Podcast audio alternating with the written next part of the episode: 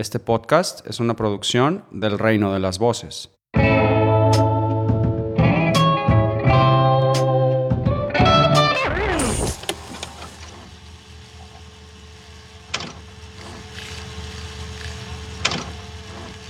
Und damit willkommen zu einer neuen Folge von BCS Weekly.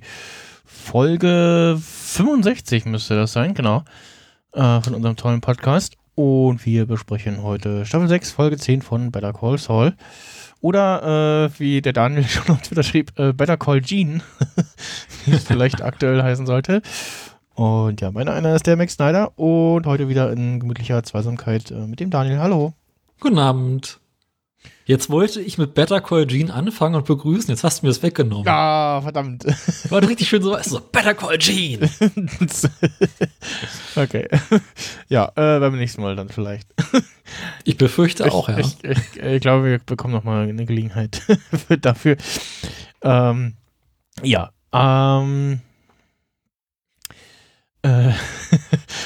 Ja, eine spannende Folge diese Woche in mehrererlei Hinsicht. Oh, ja. Und ja, da werden wir mal drauf eingehen. Und vorher gibt's News. Du bist fremdgegangen. Genau, ich bin fremdgegangen. Ich bin mit deinem eigenen Podcast. Ich habe fremd gepodcastet. Und soll ich mal noch hier bei den Kommentaren noch einen Link hinzufügen, beim Feedback so. Ich wurde eingeladen von den Movie Rentnern. Das ist so ein Englisch-Denglisch Wortspiel. Und Movie Rentner? Die Movie Rentner, genau, Movie Rentner und Movie Rentner, also Rentner mit A geschrieben. Sind das alte Leute? Sie klangen nicht jung, sag ich mal so. Ich habe sie nicht gesehen, aber sie klangen, ich würde vermuten, älter als ich. Ja gut, der kürzliche Rentner. Möchte mich aber da nicht aus dem Fenster lehnen. Und die sprechen über, ja, diskutieren jeweils über Thesen zu Filmen und haben noch einen Sonderformat, die Frührentner, bei dem sie immer einen aktuellen Film oder aktuelle Serie ausführlich besprechen. Und ich war jetzt tatsächlich der erste Gast bei denen im Podcast und haben am Dienstag über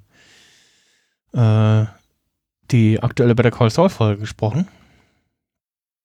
Oh, das Ganze kann man auch schon nachhören in den üblichen Kanälen. Überall da, wo es Podcasts gibt, das schon schreibt. Und ich glaube auch auf YouTube. Da habe ich noch gar nicht reingeguckt, was sie da machen. Ja, Inhalte. Mit Coverstandbild und so ein bisschen. Das ist ein bisschen anstrengend. Mit so einem zappligen Equalizer. Visualisierten. Aber ja. Man soll sich ja nicht über andere Podcasts beschweren, ne? Nö. Ich finde das immer gut, dass wenn Leute das irgendwie auf YouTube raushauen, was ja doch relativ viel gibt, die ja Inhalte auf YouTube konsumieren. Naja. Ja. Genau, haben uns da so im Groben über die Folge unterhalten, was uns so aufgefallen ist und so ein bisschen gefachsimpelt, wie es denn weitergehen könnte anhand dessen, was wir da gesehen haben. Und ja, knappe Stunde die Folge. Und aufgrund dessen und auch aufgrund des Inhalts der Folge machen wir das heute, glaube ich, auch ein bisschen anders. Aber vorher gibt es noch Feedback. Und zwar der gute Dirk hat uns noch einen Kommentar hinterlassen. Und zwar schreibt er unter anderem zu der Bar-Szene, dass die zeigen soll, wie Gus sich fühlt und es ihm eine gewisse Backstory gibt. Und er schreibt dann noch, aber am Ende der Szene wird er sich gewahr, dass er diese Gefühle nicht zulassen kann, also die zu dem vermeintlichen Barkeeper da. Mhm. Sein Leben ist der Rache für Max gewidmet. Und ja, schreibt weiterhin, ich könnte mir auch vorstellen, dass es das letzte Mal ist, dass wir Gus in BCS sehen. Weiß ich gar nicht. Ja, schnelle These. Ich hoffe nicht. Ich hoffe ihn auch nicht, ja. Das wäre irgendwie ein komisches Ende, was zumindest für ihn, also jetzt komisches Ende seiner Story in BCS irgendwie gewesen. Jetzt, weil wir halt irgendwie noch das Labor weitersehen müssen, ne? Genau. Dann schreibt er weiter zum Ausweis von Nachos Vater. Das macht für mich überhaupt keinen Sinn, dass diese die echten Namen und Ausweise sind. Diese Ausweise hat doch Nacho fälschen lassen, damit er und sein Vater fliegen können. Das sind schließlich kanadische Ausweise. Ah, das habe ich nicht gesehen. Eine neue Identität macht doch viel mehr Sinn, als dass Nacho den Ausweis seines Vaters hat, oder? Ja, das durchaus tatsächlich, ja. Auch diese eine starke Szene, schreibt er, Mike macht sich gerne vor, dass es gute und schlechte Gangster gibt und er zu den Guten gehört, die irgendeinem moralischen Code folgen, doch, und das macht Nachos Vater klar, ist das eine Lüge, die Mike sich selbst erzählt, damit er sich besser fühlt. Doch am Ende sind alle Gangster gleich. Meiner Ansicht nach, achso, da geht's weiter zum anderen Thema. Ja, das, also ich würde Mike auf jeden Fall zu den guten Gangstern erzählen, oder also zu den ehrvollen Gangstern, sozusagen, die noch so ein bisschen, also die nicht komplett über Leichen gehen und zumindest gucken, dass, das haben wir immer wieder in Better Call Saul und auch Breaking Bad, dass möglichst wenig Leute irgendwie involviert sind, also nur die, wo es irgendwie nötig ist, ne, und alle anderen irgendwie rausgehalten werden und so und ja. Aber, obwohl er da in Breaking Bad, wie ich mittlerweile finde, wesentlich schmerzfreier ist. Ja, genau, da hat er dann auch schon ein bisschen was durchgemacht, ne, und ist einfach so ja, komm hier, ist ach, egal. Und also in Better Call Saul wirkt er noch deutlich moralischer, wenn man das so nennen kann, als in Breaking Bad. Ja, und die Serie zeigt uns ja auch, wie seine Moralität aber im Laufe der Zeit kaputt gemacht wird, ne, und es ihm immer mehr schwerfällt, irgendwie dabei zu bleiben. Aber ja, dann schreibt er zu der Sache mit Cheryl, also der Frau von Howard. Meiner Ansicht nach geht Cheryl. Ansicht nach Cheryl verdächtigt Kim nicht, da sie gar nicht weiß, dass sie damit etwas zu tun hat. Howard spricht nur von Jimmy, der das böse Spiel mit ihm spielt. Vor allem, wenn sie davon ausgehen würde, dass Kim etwas damit zu tun hätte, hätte Kims Lüge bezüglich Howard keine Wirkung. Und Bill Oakley ist Deputy District Attorney, jetzt wissen wir auch, was DDA heißt, also etwa gleichzusehen mit einem stellvertretenden der District-Staatsanwalt. Ich bezweifle, dass man zu ihm für eine Entscheidung geht. Ja, der kann ja auch die Richtung wechseln, ne? Also was hatten wir denn da noch mit Scheidung gesagt? Weil ich glaube, du vermutet hast, dass es hätte sein können, dass Kim zu ihm geht bezüglich der Scheidung. Irgendwann später im BCS-Universum quasi. Oder Breaking Bad. Nee, ich hatte diese lustige Idee gehabt, es wäre lustig gewesen, wenn Skyler. Ach, Skyler, genau, nicht Kim. Ja, genau. Sich bei der Scheidung quasi von Kim hätte vertreten lassen. Ach so. Oder sowas hatten wir, glaube ich, oder? Ich meinte, du sagtest Bill. Nee, das war irgendeine lustige Theorie, die halt nicht umgesetzt werden kann, aber es wäre irgendwie im Nachhinein betrachtet lustig gewesen. Ja.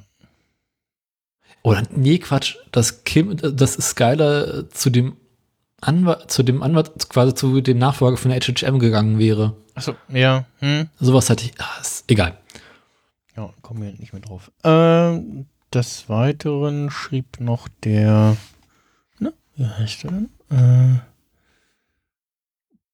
In Twitter konnte ich nicht des Öfteren mal so lesen, der glaube ich auch Podcaster ist. Auf Twitter heißt er Onkel 8028. Podcaster bei Nerd und Krempel unter anderem. Beim Grauen Rat, das ist glaube ich der Babylon 5 Podcast, schrieb oder ist offensichtlich ein regelmäßiger Hörer unseres Podcasts und schrub auf Twitter wieder mal eine super Besprechung. Ja, vielen Dank. Und liebe Grüße auch an den Einhard, der auch unseren Podcast immer hört. Und Jetzt muss ich mal gucken. Unser Skript. Genau, so Feedback, da hatte ich das verlinkt. Das Twitter-Ding mit reinpacken. Dann noch ein Nachtrag zur letzten Folge, was ich auf Reddit gelesen hatte. Bezüglich, wie sich Don Eladio verhält, so gegenüber Gus und Hector und so. Und da schrieb jemand auf Reddit, dass Eladio weiß, dass Gus, oder vermutlich weiß, dass Gus ihn hasst und er auch sicherlich oder vermutlich den Tod von Lalo ihm auch zuschreibt. Aber er weiß auch, dass Gus halt die Kohle bringt und also vor allem auch die Kohle fürs Kartell bringt. Und auf der anderen Seite halt die Beweise von den Salamancas, also von Hector oder den Zwillingen, die nicht genug Beweis sind, um irgendwie das Ding komplett irgendwie Gas anzuhängen. Und ja, respektiert Hector. Aber ja, Hector ist jetzt halt der alte Mann im Rollstuhl. Und Don Eladio ist so gesehen CEO von einer Corporation, die irgendwie ja, Geld eintreibt oder Geld verdienen möchte. So grob runtergebrochen und wie hat er so schön geschrieben, spielt da den Mediator zwischen verschiedenen Parteien oder zwischen verschiedenen Teilen der Organisation. Ja, würde ich auch zustimmen. Und ja, solange er sich halt drum kümmert und das Geld reinkommt, ja, kann es ihnen egal sein, was da sonst so läuft. Und ja, das hat er ja auch gesagt, ne? Irgendwie, ja, hier, der Hühnermann bringt ordentlich Kohle rein und hat quasi so durchstehen lassen, alles andere ist mir egal, ne? Und sehr gewinnorientiert. Ja, ja, sagt ja auch in der einen Szene, ich weiß gar nicht, ob das ein Flashback in, ich glaube, das ist ein Flashback in Better Call Saul, ne? Wo erst Hector kommt mit der Sporttasche und den zusammengerollten Geldscheinchen mit den Haargummis. Mhm. Und dann kommt irgendwie Bolzer oder einer von Gus' Leuten mit so zwei dicken Taschen, wo dann schön säuberlich verpackt in sortiert und verpackt in Folie zwei dicke Pakete Geld rausfallen. Stimmt, das muss noch Better Call Saul gewesen sein, weil Hector laufen konnte. Ja, und wo Eladio sagt, so guck mal Hector, so muss das laufen und jetzt bitte auch so demnächst, keine ollen Haargummis mehr hier, ne? Mhm. Und vor allem auch in der Szene sieht er, fällt irgendwie die Hälfte vom Tisch runter und keiner kümmert sich drum und irgendwie, ne? Ja, das zeigt das auf jeden Fall. Ja, also ich stimme dem Kommentar da auch zu. Eladio ist einfach so, ja, Geld kommt irgendwie rein und ja, guckt, dass irgendwie der Laden halbwegs läuft und sich nicht irgendwie alle gegenseitig umbringen oder uns irgendwie die Polizei auf die Spur kommt und so und ja. Hm. Also ich finde, er hat in der letzten Folge auch irgendwie richtig gehandelt, so, weil, wie gesagt, es gab nicht genügend Beweise und auf der anderen Seite ist halt Hector gerade der alte Mann im Rollstuhl, dem auch gerade so ein bisschen die Leute flöten gehen. Nacho war gerade tot, sein Neffe im Knast und ja, so. Und Gas ist einfach sympathischer, das ist mal ganz ehrlich. Also. Ja, ja, und das auf jeden Fall, ne? Also die Salamancas sind ja irgendwie auch alle haben doch irgendwie alle einen mächtigen Dachschaden, soll man mal so sagen. Während Gustavo ja einfach professioneller Businessman ist. Und halt wirklich auch deutlich mehr Kohle reinbringt, ne? Und das ist mehr so der Void und die Salamancas sind mehr so die Jesse. Ja, genau. Ja, stimmt. Ja, auf jeden Fall, ja. Und halt auch Gustavo einfach auch mit seinem Los Pollos Hermanos das perfekte Deckgeschäft hat irgendwie, ne? Ja, was hatten denn die Salamancas nochmal als Deckgeschäft? Die hatten sowas nicht wirklich, oder? Na, ein Eisladen irgendwie so, ne? Da genau, dieses komische Restaurant, das sie da hatten. Genau, das Restaurant, wo ja auch Dingens auftaucht, das erste Mal. Lalo, genau. Und dann in der einen Folge dachte ich mir, ja, ich habe hier so einen Eisladen gekauft und guck mal, ich habe dir was mitgebracht und bringt irgendwie so ein Figürchen mit irgendwie. Ja. Oder ein, was nicht Figur, genau. Und von Dings kriegt er dann noch ein T-Shirt oder so, genau. Und von Hector die Figur, ja, genau. So ein Wackelkopf-Figürchen. Heute wäre es eine Funko-Figur. Ja. Ansonsten. Aber ja, nicht wirklich ein Geschäft, mit dem man groß Geld machen würde. Nee. Ja, und halt, ja, ne, und also nichts Großes und teuer. Halt nicht so ein großes Geschäft aufgebaut, wie Gustavo das hat, wo man dann eben auch nebenbei noch so andere Dinge machen kann und darunter verstecken kann. Ja. Mhm. Und ansonsten ja, generell lohnt sich immer der Blick aktuell halt immer kurz, nachdem man die aktuelle Folge gesehen hat, natürlich in den Better Call Saul Reddit. Und ja, da gibt es immer interessante Theorien oder Zeug irgendwie, was Leute irgendwie gesehen haben oder diskutieren, wann zum Beispiel die Gene-Timeline aktuell spielt. Da haben wir jetzt grob ein Datum bekommen. Da kommen wir gleich zu der Folgenbesprechung. Die Folge heißt Nippy. Auf Deutsch heißt sie auch Nippy.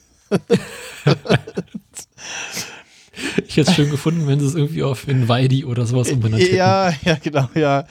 Ja, ich glaube, in Deutschland will man ihn irgendwie Waldi nennen oder so, ne? Also irgend so einen niedlichen Hundennamen oder so.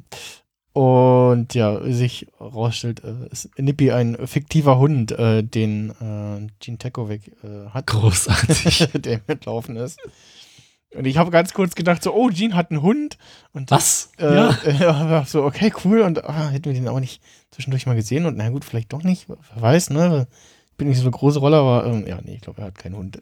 Das war nur eine Taktik, um die alte Frau da einzuspannen.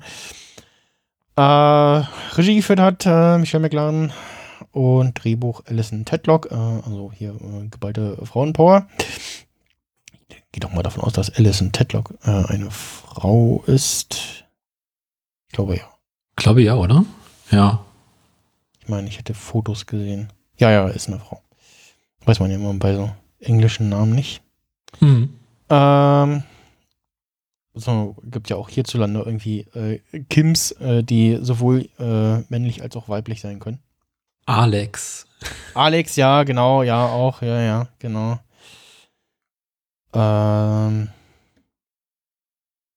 Und ja, so, jetzt soll ich kurz da. So, ja, aktuelle Bewertungen, so 10.000 Bewertungen, eine 8,7 von 10. Schwach, sehr schwach. Ja, vergleichsweise mit den vorherigen Folgen, die haben alle, bis auf, gut, das kann ich, also 8,8, 9,1, 9,7, 8,6, 8,1. 8,2 und dann, gut, die halt hat er deutlich mehr Bewertungen. Die Folgen vorher haben alle so um die 10.000 Bewertungen. Plan Execution hat dann 32.000 Bewertungen. Hat dann auch eine 9,9, Point and Shoot 23.000. Eine 9,8 von den Games 13.000. Ach krass, die ersten Folgen waren ja auch alle noch relativ weit unten mit der 9,89, ja. Ja, genau. Haben bisschen mehr Bewertung. Folge 3 hat auch wieder untypisch viel Bewertung, 20.000, auch 9,7. Also man müsste das immer noch so ein bisschen irgendwie potenziell zu den anderen Folgen irgendwie angleichen, so die Bewertung. Weniger Leute bewerten, dann sieht die Bewertung auch anders aus. Und ja, Folge 10 hat eine 8,7 und ja. Ich finde auch immer spannend zu gucken, wie so die einzelnen Bewertungen sind. Also bei Nippy jetzt war es ja irgendwie so, dass unglaublich viele Leute 10 Sterne gegeben haben. so irgendwie fast die Hälfte 10 Sterne, ja. Aber diesmal ein relativ großer Anteil nur 1 Stern gegeben hat. Ja, ganz viel war so, voll boring. Ja, 3,1% 1 Stern. Ja. Und also auf Reddit und auf Twitter geht so ein bisschen rum so, Nippy ist das, die Fliege von Breaking Bad. Ja. Ja, nee. Also, so die Fliege von Breaking Bad, weiß ich nicht mehr erinnert, das ist die Folge, wo Walter beim Kochen oder beim Vorbereiten aufs Kochen im Labor von Gus eine Fliege findet und daraufhin das Ding quasi abriegelt und irgendwie Jesse gerade noch so reinkommt und dann versuchen sie, diese Fliege zu fangen, weil sie ja das Labor kontaminieren würde und Jesse so, Digga, lass doch die scheiß Fliege und lass uns lieber hier kochen und dann ist Walter irgendwann völlig am Durchdrehen durch komplett im Wahn und ja, ist komplett im Wahn, weil er irgendwie diese Fliege fassen will und auf der einen Seite ist er müde, auf der anderen Seite hat er irgendwie Kaffee-Intus. Jesse hat ihm sogar noch irgendwie so ein Schlafmittel reingegeben, genau. Weil er halt schlafen soll und Jesse möchte in Uhr oder so Zeug kochen. Genau. Und sie müssen ja auch irgendwie arbeiten und halt ihr Zeug abliefern, ne? Das ist eine bestimmte Quote erfüllen und kriegen sie Stress mit Gas. Und es zeigt nochmal so ein bisschen halt so dieses typische Verhalten von Walter, dass man irgendwie alles unter Kontrolle haben will und so. Dass wenn es dann nicht nach ihm läuft, er irgendwie am Rad drehen ist. Aber ansonsten ist es eine ganz klare oder eine Bottle-Episode, eine Flaschen-Episode. Mhm. Wir sparen mal am Budget. Es spielt wirklich nur in dem Labor. Ja. Wir haben nur die beiden Darsteller. Ich weiß nicht, ob später kommt, glaube ich, kommt vielleicht noch irgendwer anders dazu. Aber ich meine, das ist ein Hauptteil der Folge. Wirklich nur die beiden, nur in dem Labor. Wie sagt man sonst so, wenn es gibt auch so Filme. Kammerspiel, glaube ich. Kammerspiel, genau. Kammerspiel war das jetzt, was ich gesagt habe, genau. Typisches Kammerspiel irgendwie, ne? Sehr kleine Szenen, irgendwie vielleicht 1 oder 2 Handlungsorte und eine überschaubare Ansicht von Darstellern. Und ansonsten passiert halt auch inhaltlich nichts, ne? Also das Einzige, wo man irgendwie sagen könnte, ja, so ein bisschen relevant ist halt die eine Stelle, wo Walt im Delirium Jesse fast verrät, dass er, glaube ich, dass er Dingens hat sterben lassen. Jane, genau. Und aber das brabbelt ja so halb vor sich hin oder sagt es nur zur Hälfte und Jesse bekommt das irgendwie gar nicht so richtig mit und ja, also ist am Ende so gut wie vernachlässigbar und sagt, inhaltlich tut die Folge überhaupt nichts, die kann man bei dem Rewatch locker überspringen. Ich hab's ja die Tage nochmal gesehen, tatsächlich. Ja. Ich mach gerade nochmal so ein Breaking Bad Rewatch und also, guckst du die Folge? Ach komm, guckst du nochmal. Ja. Aber, ja, die bringt nicht wirklich einen weiter, aber ich finde sie für die Charakterzeichnung ganz interessant. Ja. Weil sie auch den Zuschauer so ein bisschen in eine etwas komische Richtung leitet. Und es hilft so ein bisschen, Walt und Jesse später noch besser zu verstehen. Ja, das ja. Aber man musste sich jetzt nicht unbedingt nochmal geben. Man sollte sie einmal gesehen haben, genau. Aber na komm. Genau. Ja. Und Nippy ist ja nun ganz eindeutig weder eine Filler-Episode noch eine Bottle-Episode. Also vor allem nicht in Folge 10 von 13 Verbleibenden. Ja. Wir haben auch mehrere Handlungsorte, wir haben sehr viele verschiedene Darsteller. Das, was in der Folge passiert, wird definitiv für die weiteren Folgen noch irgendwie eine Rolle spielen. Im Insider-Podcast hat man wohl durchblicken lassen, dass Pat Healy, der neue Jeff-Darsteller, durchaus noch mal eine Rolle spielen wird in kommenden Folgen.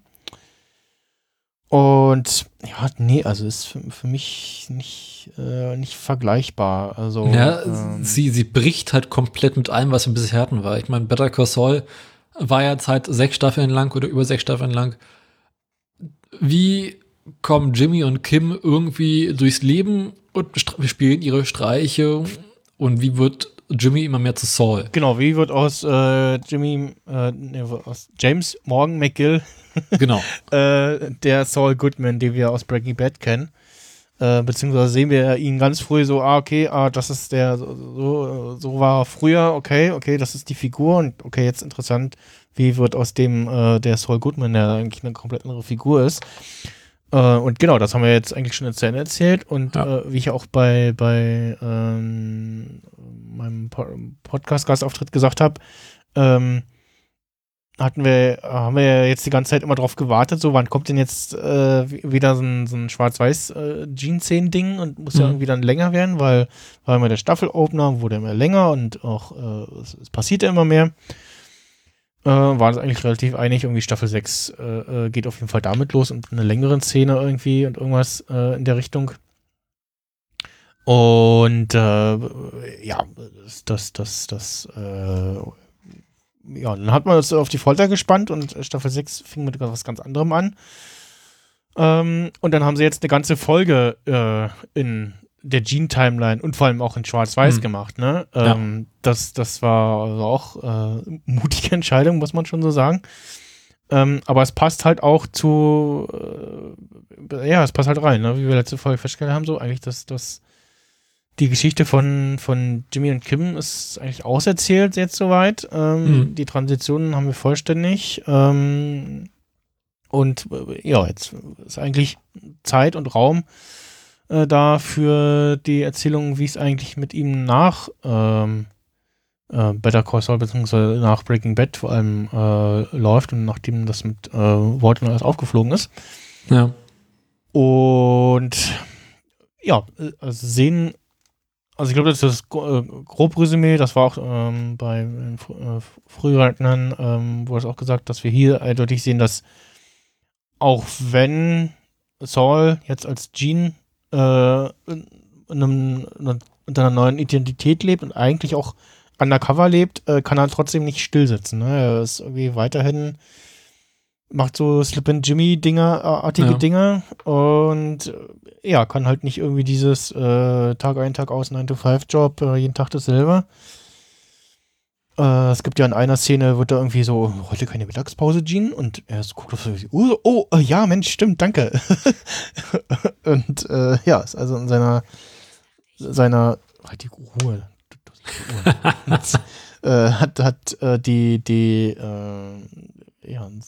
In seiner neuen Routine sozusagen irgendwie völlig die Zeit vergessen. Oder in seinem neuen Tun und ja. Was ich ganz interessant fand, so jetzt auch mit dem Bruch zu dieser Folge, wie Tagen so aufgefallen ist, wenn man sich so Better Call Saul anguckt, das war halt so, als wir die erste Staffel gesehen haben, war ja von so, okay, wann wird er endlich zu Saul? So, wann sehen wir ihn endlich, so wie wir ihn in Breaking Bad kennen? Genau. Weg halt hin zu die Geschichte von Jimmy, man stellt irgendwie so, warte Moment, die Vorgeschichte ist ja wesentlich interessanter. Ich meine, Breaking Bad, absurder Anwalt, der irgendwie krumme Dinger macht, ganz viele Leute gehen, ja gut, schön und gut, aber die Vorgeschichte ist ja wesentlich interessanter, wie er mit seiner Frau zusammen mit Kim diese verrückten Aktionen macht, wie Gus sein Imperium aufbaut, den Krieg gegen die Salamakas führt.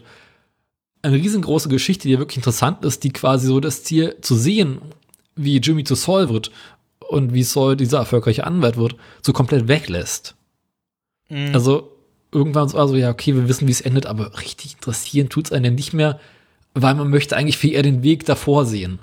Genau. Und es wird ja dann wirklich relativ schnell diese Jimmy McGill-Figur schmackhaft gemacht und das halt seinen Weg dahin und das Drumrum und ja, mit jeder Folge kamen mehr spannende Sachen hinzu und ich so, sehr interessant und spannend, wo das jetzt hinführt und ja, sie erzählen dann auch oder haben ja dann wirklich eine nachvollziehbare Geschichte erzählt, wie aus Jimmy McGill Saul Goodman wird und und auch ohne, dass es irgendwie konstruiert wirkt oder so, oder dass man irgendwie so, demnächst müssen wir mal so eine Checkliste abarbeiten, so hier irgendwie So wie der Han Solo-Film, so Chewie und Solo lernen sich kennen und warum heißt der Han Solo eigentlich Solo mit Nachnamen und so. Solche Sachen, das haben wir ja hier gar nicht. Also das ist ja mal alles wirklich echt gut durchdacht und erzählt. Ja, und die Sachen, die man so also auf der Checkliste erwartet hätte, wie, okay, jetzt wird irgendwann ganz, ganz groß gezeigt, wie Saul nun seinen Cadillac bekommt und so und den fährt. Genau. Ja, was so ist ja in einer kleinen Szene, fährt er mit der neuen Karre nichts. Oh, genau, okay, da hat er das Auto, ne? Und also kurz vorher noch so in der Anspielung so, ja, nee, du bist eigentlich immer so ein Typ wie du, müsstest so weißt Cadillac fahren, ne? Also ja. Ich glaube, Dings sagt das zu ihm, sein Freund. Wie heißt er? War das nicht sogar Kim? Also Kim sagt es, ne? Aber wo er mit diesem Ford vorgefahren kommt und die so, ja gut, aber zu dir passt eigentlich gar nicht. Ja, genau, da erwähnt sie aber den Cadillac nicht. Ich glaube, Dings sagt es zu ihm. Wie heißt er denn? Huel? Nee, nicht Huel, sein Kumpel, mit dem er auch die Tricks durchzieht. Aus früheren Tagen. Wie hieß der denn nochmal? Du meinst quasi in der Slippin' Jimmy-Zeit noch. Ja, früher. Genau. So weg. Kurzer Name auch. Ja, Leute beißen gerade in ihr Lenkrad und schreien ihr Autoradio an. So geht's mir zumindest immer in den Situationen. Ja, ich kenne das. Und genau damit lassen wir jetzt noch ein bisschen warten. Wir reiben uns noch so ein bisschen rein. Ich gucke gerade mal bei MDB nach. Hieß er Horst? Nein. Hieß er Hans?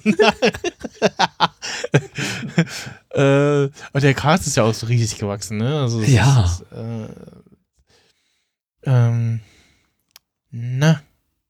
Ich finde es auch schön, wie auch in dieser Zeit dazwischen sozusagen also jede Menge bekannte Figuren dabei sind, aber keine, dass sie diesen, den kenne ich aus hier und ja, passt jetzt nicht so, aber ja, gut, okay, ne, also wir haben jetzt nicht so die groß krassen Figuren, die irgendwie jetzt, weiß ich nicht, also jetzt hier irgendwelche Typen aus The Walking Dead oder irgendwie sowas, ne, wo du sagst, oh Gott, ich sehe die ganze Zeit die andere Figur. Mhm. Von dem Marco heißt der. Marco. Hieß er. Mel Rodriguez. Geil. Aus der ersten Staffel sehe ich gerade. Ja, stell dir vor, du bist ein Typ und heißt Mel. Mel ist eigentlich die Kurzform von Melanie, ne? Also, finde ich. Mel Gibson. Ja, achso, ja, okay, ja, stimmt, okay. Hat man auch so gar nicht auf dem Schirm. Ich weiß nicht, für mich ist die Kurzform von Melanie immer so Melly oder sowas Absurdes. Ja, aber ich meine auch Mel. Mel, Mel ist halt auch so, naja, gut. Ja. Alle Zuhörer, die jetzt Mel heißen. Ja, also aber Grüße. Mel, ein Scheißname. Grüße, wenn ihr Mel heißt, dann kommentiert auch mal, wie ihr euren Namen findet. Nee, aber auf jeden Fall, Marco sagt ja zu ihm irgendwie was, nee, muss das eigentlich so einen weißen Cadillac irgendwie sowas fahren. Mhm. So in der Richtung, den Spruch bringt er. Aber ja, genau, also wir haben tatsächlich nicht dieses so, jetzt kauft ihr das Auto so und so irgendwie eine Folge lang so, welches Auto und nee, du müsstest eigentlich das fahren und was wir ja auch nicht bekommen ist, was ja auch eine Zeit lang ein großes Thema war, dieser Sandpiper-Fall, dieser erste große Fall, den er da entdeckt, so, ne, oder das erste, überhaupt, oder so ein relativ großes Ding, was er entdeckt. Und dann eine ganze Zeit lang verschiedene Sachen auslöst und ja auch die ganze Geschichte mit Howard eigentlich auch daher rührt, dass Jimmy ein Ende des Sandpiper-Falls herbeiführen will, ne? Weil es geht ja irgendwie damit los, dass sie am Ende von Staffel 4 irgendwie am Überlegen sind, wie bringen wir das irgendwie zum Ende und wir müssten irgendwie einen involvierten Anwalt Misskredit bringen und so und kommen halt darüber auf Howard und so und ja. Zumal aber Sandpiper war ja schon Staffel 2 oder sowas, ne? Ja, ich glaube nicht so. Staffel 2 oder 3, also. Wenn nicht sogar schon Staffel 1, Ende Staffel 1. Ja, also quasi ein Thema, was ja durch die ganze Serie durchgezogen wird. Genau. Und wir dann irgendwann drauf warten, okay, wann ist das Ding jetzt durch und wie viel wie viel Geld, wie hoch ist der Anteil von Saul, den er, von Jimmy, den er dann bekommt, was er dann, wo wir dann Schluss gefallen haben, okay, von dem Geld legt er dann wahrscheinlich los und kauft sich irgendwie das große Büro und das Auto und alles. Das ist dann der große Startschuss dafür und dann weiterer Weg auf dem Wandel zu Saul Goodman. Und das bekommen wir ja auch nicht. Zumindest haben wir bisher auch nicht on-screen aufgelöst bekommen, sondern einfach nur diesen Zeitsprung bekommen. Ich glaube, das sehen wir auch nicht mehr. Genau. Der Zeitsprung soll übrigens, so laut Thomas Schnauz, es war aber auch nur war keine definitive Aussage, sondern auch nur so ein ja, wahrscheinlich. Der Zeitsprung, den wir in der letzten Folge gesehen haben, spielt wahrscheinlich irgendwo so zwischen 2005 und 2007, wurde so grob gesagt. Naja, macht ja Sinn. Also, genau, macht Sinn. Breaking Bad Staffel 2 war ja, was war das so, 2007, 2008? 2008, ja. Genau. 2008. Und genau, um da mal bei dem Thema zu bleiben, in dieser Folge sehen wir, da muss man doch wirklich sehr genau hinschauen, wie Saul beziehungsweise Gene in einer Zeitung blättert. Und da steht leicht verschwommen oben in der Ecke Oktober 2010. Mhm. Und damit wissen wir, dass wir ja noch relativ oder noch nicht so weit weg von den Breaking Bad Ereignissen sind. Aha. Und Sekunde. Die Gene-Story, die nach Breaking Bad spielen soll, ist in 2010, aber Breaking Bad endet 2012? Nee. Ich glaube, das endet auch irgendwie 2010 rum, vielleicht früh 2010 oder so. Wir haben ja, wie viele Geburtstage von Dings? Ein Jahr. Wie viele Geburtstage haben wir von Walter in Breaking Bad? 2, ne?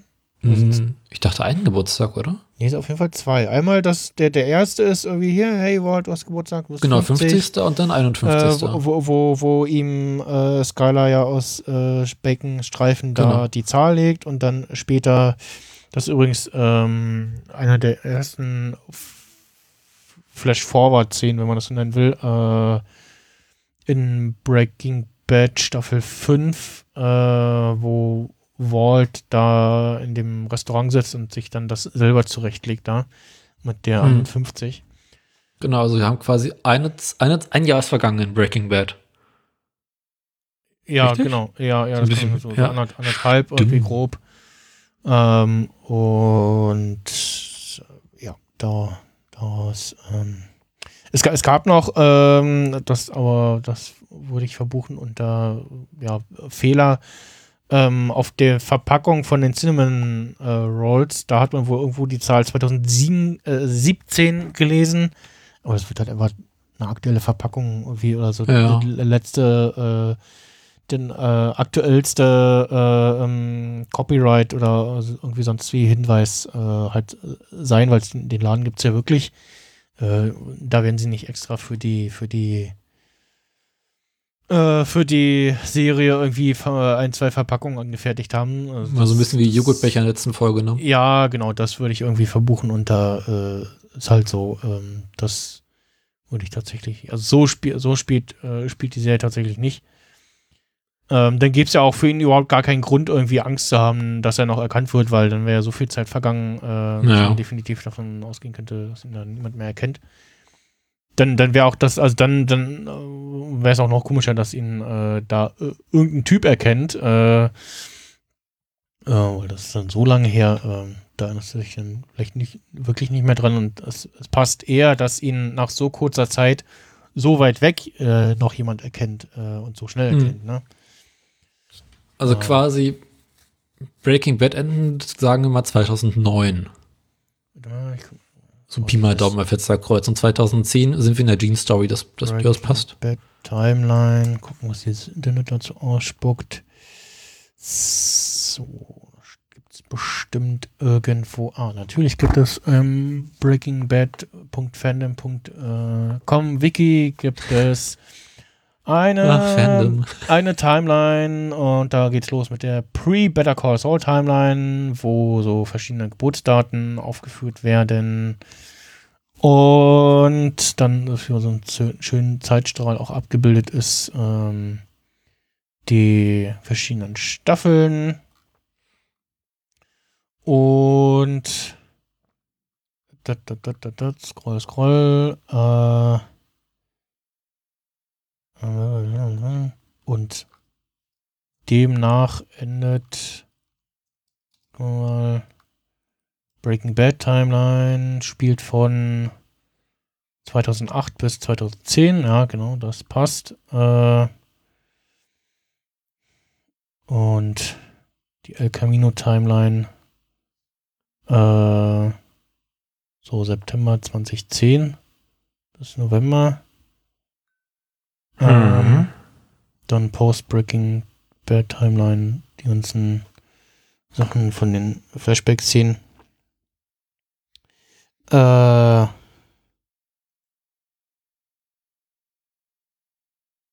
da kommt gerade noch von einem Hörer noch den Hinweis, was hatten wir eigentlich schon, dass er die Vorstory zu den Ereignissen mit dem Cab-Driver, dass er wenn der Cab-Driver erkannt wird und dann erst per Staubsaugermann flüchten will und bricht dann ab. Und genau, jetzt haben wir halt gesehen, warum er das abbricht, weil er irgendwie eine Idee bekommen hat und ja, jetzt halt das Ding selber in die Hand genommen hat. Nicht, weil er irgendwas gesehen oder irgendwie gehört hat oder so, oder irgendwie nach dem Motto, ich rufe Kim an oder Kim ist da oder irgendwie sowas. Genau. Schau mal, hier gibt es ganz unten in dieser Fandom-Seite das Football-Game, über die beiden reden. Das ist am 24. Oktober 2010.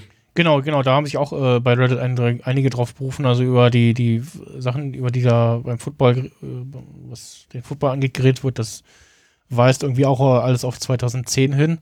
Ein paar andere Leute haben sich irgendwie berufen auf die zu sehenden Nike oder Nike Air Schuhe.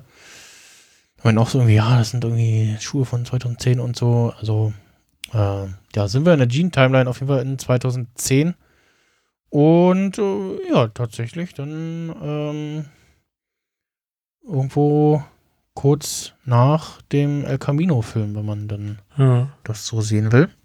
Interessant ist, darüber November 2010, 12. November, also bietet Saul Francesca, dass jemand anrufen soll in einer der letzten Folgen von Breaking Bad. Ja. Yeah. Right. Warte, war das Staffel 4? Better Call Saul. Ach, das ist diese ja, in Breaking Bad Szene in Better Call Saul, die neu gedreht, aber das ist falsch datiert, weil das macht gar keinen Sinn. Eben. Weil das spielt ja, also die Szene hat dann entweder gespielt, als tatsächlich das Ding mit Walt irgendwie durch ist und er, wobei, nee, da ist er ja schon untergetaucht, das müsste eigentlich irgendwann vorher spielen, die Szene. Also die kann nicht im November 2010 spielen. Das ist falsch datiert, ja. Weil da ist ja noch als Saul unterwegs, also. Woher auch immer sie das Datum da genommen haben. Das stimmt nicht. Kann man mal so ich kann mich an diesen Teaser gar nicht mehr erinnern, stelle ich gerade fest. Na, wir sehen irgendwie, wie er Akten vernichtet und dann halt irgendwie ja. Francesca noch reinkommt und er ihr Geld in die Hand und ja, hier, danke. Und sie guckt so nach dem Motto so, wie, was? Und das ist alles so? Und also, naja, hier noch ein Batzen Geld.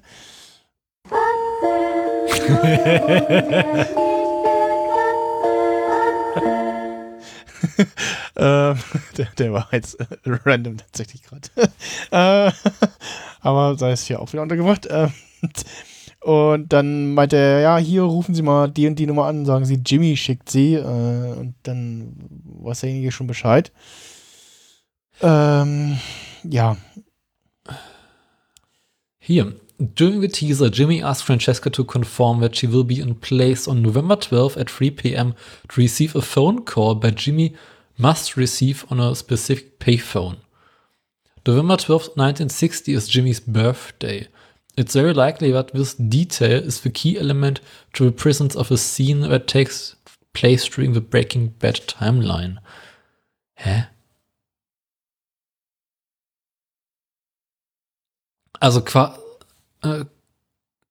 im Teaser geht es darum, dass in der Gene-Timeline Francesca ihn anrufen soll.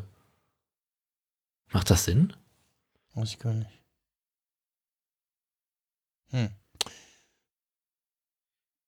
Also seinem Geburtstag.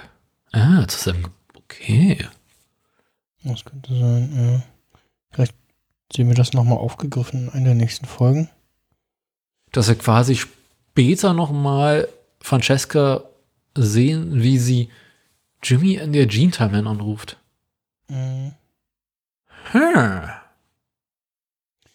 Vielleicht kriegen wir da nochmal so eine Francesca-Kim-Jimmy-Reunion irgendwie. Ja. Das sollten wir uns mal merken, Muss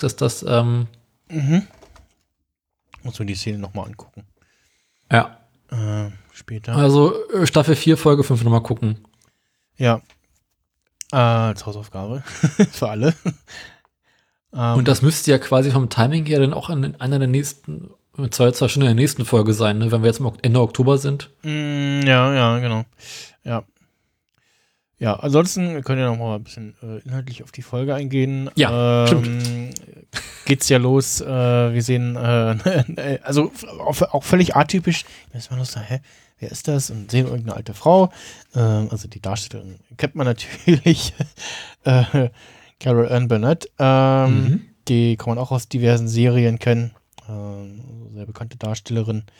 Und ja, wie sie in einem Rollator unterwegs ist und irgendwie zum Greifarm irgendwie irgendwo ran will und so, hier, brauchen Sie Hilfe? So, nein, sehe ich so aus?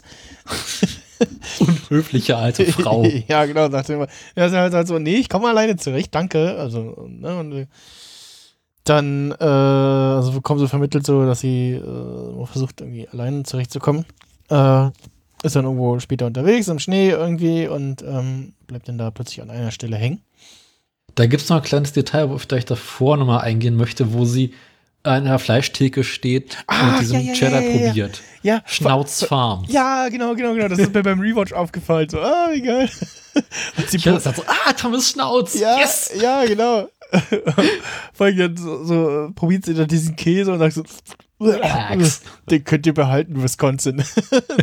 Fand ich auch geil, ja.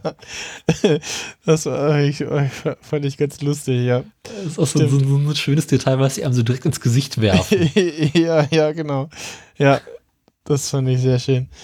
Ja, dann, als sie da unterwegs ist, auf dem Eis hängen bleibt, würde fast behaupten, auch das hat Jimmy irgendwie, oder Gene in dem Fall, arrangiert. Ja, klar. Dass da irgendwie ein Batzen, ne, wo ist er? Dass da ein Batzen Eis liegt. Der die alte Frau da aufhält und sie probiert erst und so und kommt nicht weiter und derweil sehen wir Jimmy, das hat man im Promomaterial so grob schon gesehen, da Verhandlungsplakate für einen entlaufenden Hund antackert. Und der Hund heißt Nippy.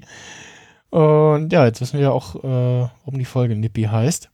Also, interessant ist, da steht eine Telefonnummer drauf. Ja, die kann man wohl auch irgendwie anrufen. Ne? Wir sehen auch noch was mich interessieren würde, später in der Folge sieht man ja nochmal seine Handynummer. Ist das die gleiche oder hat er da ein Burner-Phone? Gute Frage. Das mache ich. Das können wir mal nach. Zettel raus, Stifte raus, Klassenarbeit. Das schreiben wir jetzt auf. Ja. Also zum einen wäre halt die Frage, so was passiert, wenn man diese Telefonnummer anruft. Das ist ein amerikanisches, wird garantiert teuer. Genau, also ich bin immer versucht, das zu probieren, aber denke mir so, nee, dann explodiert meine Handyrechnung. Wo ist denn, warum, also das dachte ich auch, ich habe den Dienstag Netflix aufgemacht und war so, Digga, warum muss ich jetzt nach Better Call Saul suchen? Warum wird mir das nicht direkt vor die Füße geklatscht. Du weißt doch, dass ich das gucke. Warum ist nicht gleich hier Startpage, neue Folge bei Disney Plus? Ja, jedes Mal. Bei Disney Plus ist immer so in your face, so ja, hier und jetzt willst du die neue Folge sehen und da klick und hier und so. Aber immerhin, bei mir wird es in der Suche immer direkt angezeigt. Also ich muss nicht mehr nach Better Call Saul suchen, sondern ich mache die Suchtings auf und da wird es direkt angezeigt. Ah, okay, ja. So, wir schauen mal, ich springe mal zu dem, wo man das Zettelchen sieht. Das ist, ich habe es tatsächlich offen. Mal kurz eine Stelle finden, wo die Hand nicht davor ist. Ja. Da. 402. Dann bleib mal da. Ich springe zu der Stelle, wo man auf Jeffs Telefon die Handynummer sieht. Was tatsächlich auch eine echte Handynummer ist, ne? Es gibt ja dieses Film-Telefonnummer, dieses, was ist das? 505, ne? War das immer? Ich glaube, ja, 505, oder? Ja.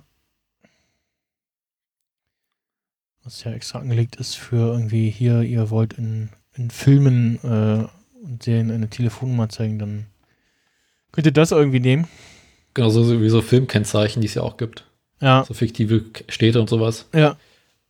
Weshalb ja irgendwie verwunderlich ist, wenn dann so Sachen passieren wie bei dieser anderen großen Netflix-Serie, und plötzlich Telefonnummern zu sehen sind und es sind echte Telefonnummern. Irgendwelche armen Leute können nicht mehr pennen, weil dauernd Leute diese Telefonnummer anrufen. Du bist so, Digga, warum habt ihr denn keine von den fiktiven Telefonnummern genommen, wo extra auch Blöcke reserviert sind? So, dann ist es aber nicht authentisch. Ja. Also bei Jeff auf dem Telefon steht 402 144 0827. Okay, ist eine andere. Ich habe 402-342-9288. Okay, das ist uns wahrscheinlich zwei verschiedene Burner-Phones, die er da hat. Gut, ist die Frage, ob die Nummer überhaupt in irgendeiner Weise echt sein muss, ne? Ja, würde ich. Oder ob er sich da was ausgedacht hat. Ja, würde ich fast vermuten. Achso, du meinst jetzt die auf dem Zettelchen, ja? Ja. Ja, gut, ja. Ansonsten würde ich jetzt davon ausgehen, wenn man da anruft, dann gibt es irgendwie irgendeinen lustigen Spruch, der irgendwie, ja, also passend zu dem, ja, also irgendwas passt, irgendein AB-Spruch oder so. Ja. Muss man mal auf Reddit gucken, da hat bestimmt schon jemand geschrieben, so, was passiert eigentlich, wenn man diese Nummer anruft? Wenn nicht, stelle ich die Frage. What happens when you call these numbers? So, dann kann ich hier Netflix auf dem Rechner wieder zumachen. Also mal auf dem Apple TV das noch an. Ja, wir sehen ja dann, wie gesagt, die ältere Frau und denkt man so, okay, was passiert? Und das Erste, wo man so, hä? Was macht er da? Ist er, als er der vermeintlichen Frau, der Frau vermeintlich helfen will und dann da ein Kabel durchschneidet, du bist so, okay, what happens next? Und ja, sehen dann, wie er bei der Frau im Haus ist und es ist tatsächlich die Mutter von Jeff, dem Taxifahrer. Leider neu besetzt, weil der alte Jeff-Darsteller keine Zeit hatte. Es ist wohl so, dass also zum einen durch Corona und auch durch den Schlaganfall von Bob Odenkirk haben sich ja die Dreharbeiten mehrfach verschoben. Mhm. Und ja, da musste man dann zu einem neuen Darsteller greifen. Tatsächlich, Pat Healy hatte auch ursprünglich für die Rolle des Jeff, Taxifahrer, vorgesprochen und hatte wohl auch für verschiedene Szenen in Breaking Bad eingesprochen oder vorgesprochen. So wurde es zumindest bei den Frühlingsern erzählt, wurde es in seiner Podcast gesagt. Und ja. Das heißt aber auch, dass er eine etwas größere Rolle spielen müsste, ne? Also irgendwie für so eine kleine Nebenrolle mal kurz antanzen, kriegst du immer irgendwie hin. Ja, genau. Also, aber irgendwie, das heißt ja jetzt schon, neuer Personencasten, okay, es geht um mehrere Folgen. Ja, genau. Also nicht nur um eine Folge, sondern auch, ja. Und also, ne, wo man auch sagt, okay, dann ist es vielleicht irgendwas Unwichtiges und dann macht man irgendwie, schreibt man ein Drehbuch neu oder so für die Folge oder was oder ein paar Sachen und aber ja, in dem Fall, wie sich ja dann zeigt, wäre es damit nicht getan gewesen. Und das zeigt auch wiederum, dass halt Nippy definitiv keine Filler-Episode ist, also die halt irgendwie so egal sein könnte. Ja, ich überlege gerade noch 305, wir haben es ja auch mit Hausnummern irgendwie, dass da mal gesagt wird, hier Hausnummern zu sehen sind. Guck doch mal, was das für eine Folgennummer ist und so, ob das was zu heißen könnte. Aber ja, auf jeden Fall, wo es dann dem Zuschauer verdeutlicht wird, haben wir ja vorher diesen Albuquerque-Anhänger an seinem Spiegel und dann nochmal leicht ähnlich wieder diesen skeptischen Blick in den Rückspiegel, wie das auch bei der ersten Jeff-Szene mit Gene im Taxi war. Ja, und seinen komischen Pullover, ne? Genau, als er da vom Krankenhaus nach Hause sich hat fahren lassen. Und auch mal hier an der Stelle Appreciation für diesen, ich glaube, es ist ein Ford Crown Victoria, kann das sein? Oder zumindest ähnlicher.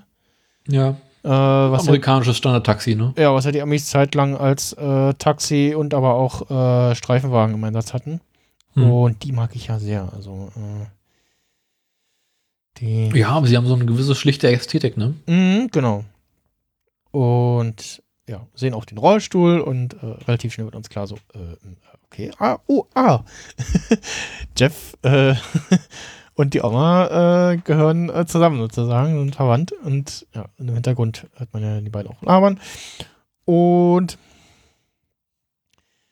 dann gibt es ein kurzes Gespräch zwischen den beiden und Gene sagt so, ja, nee, keine Angst, du musst noch nicht Stiefpapa zu mir sagen.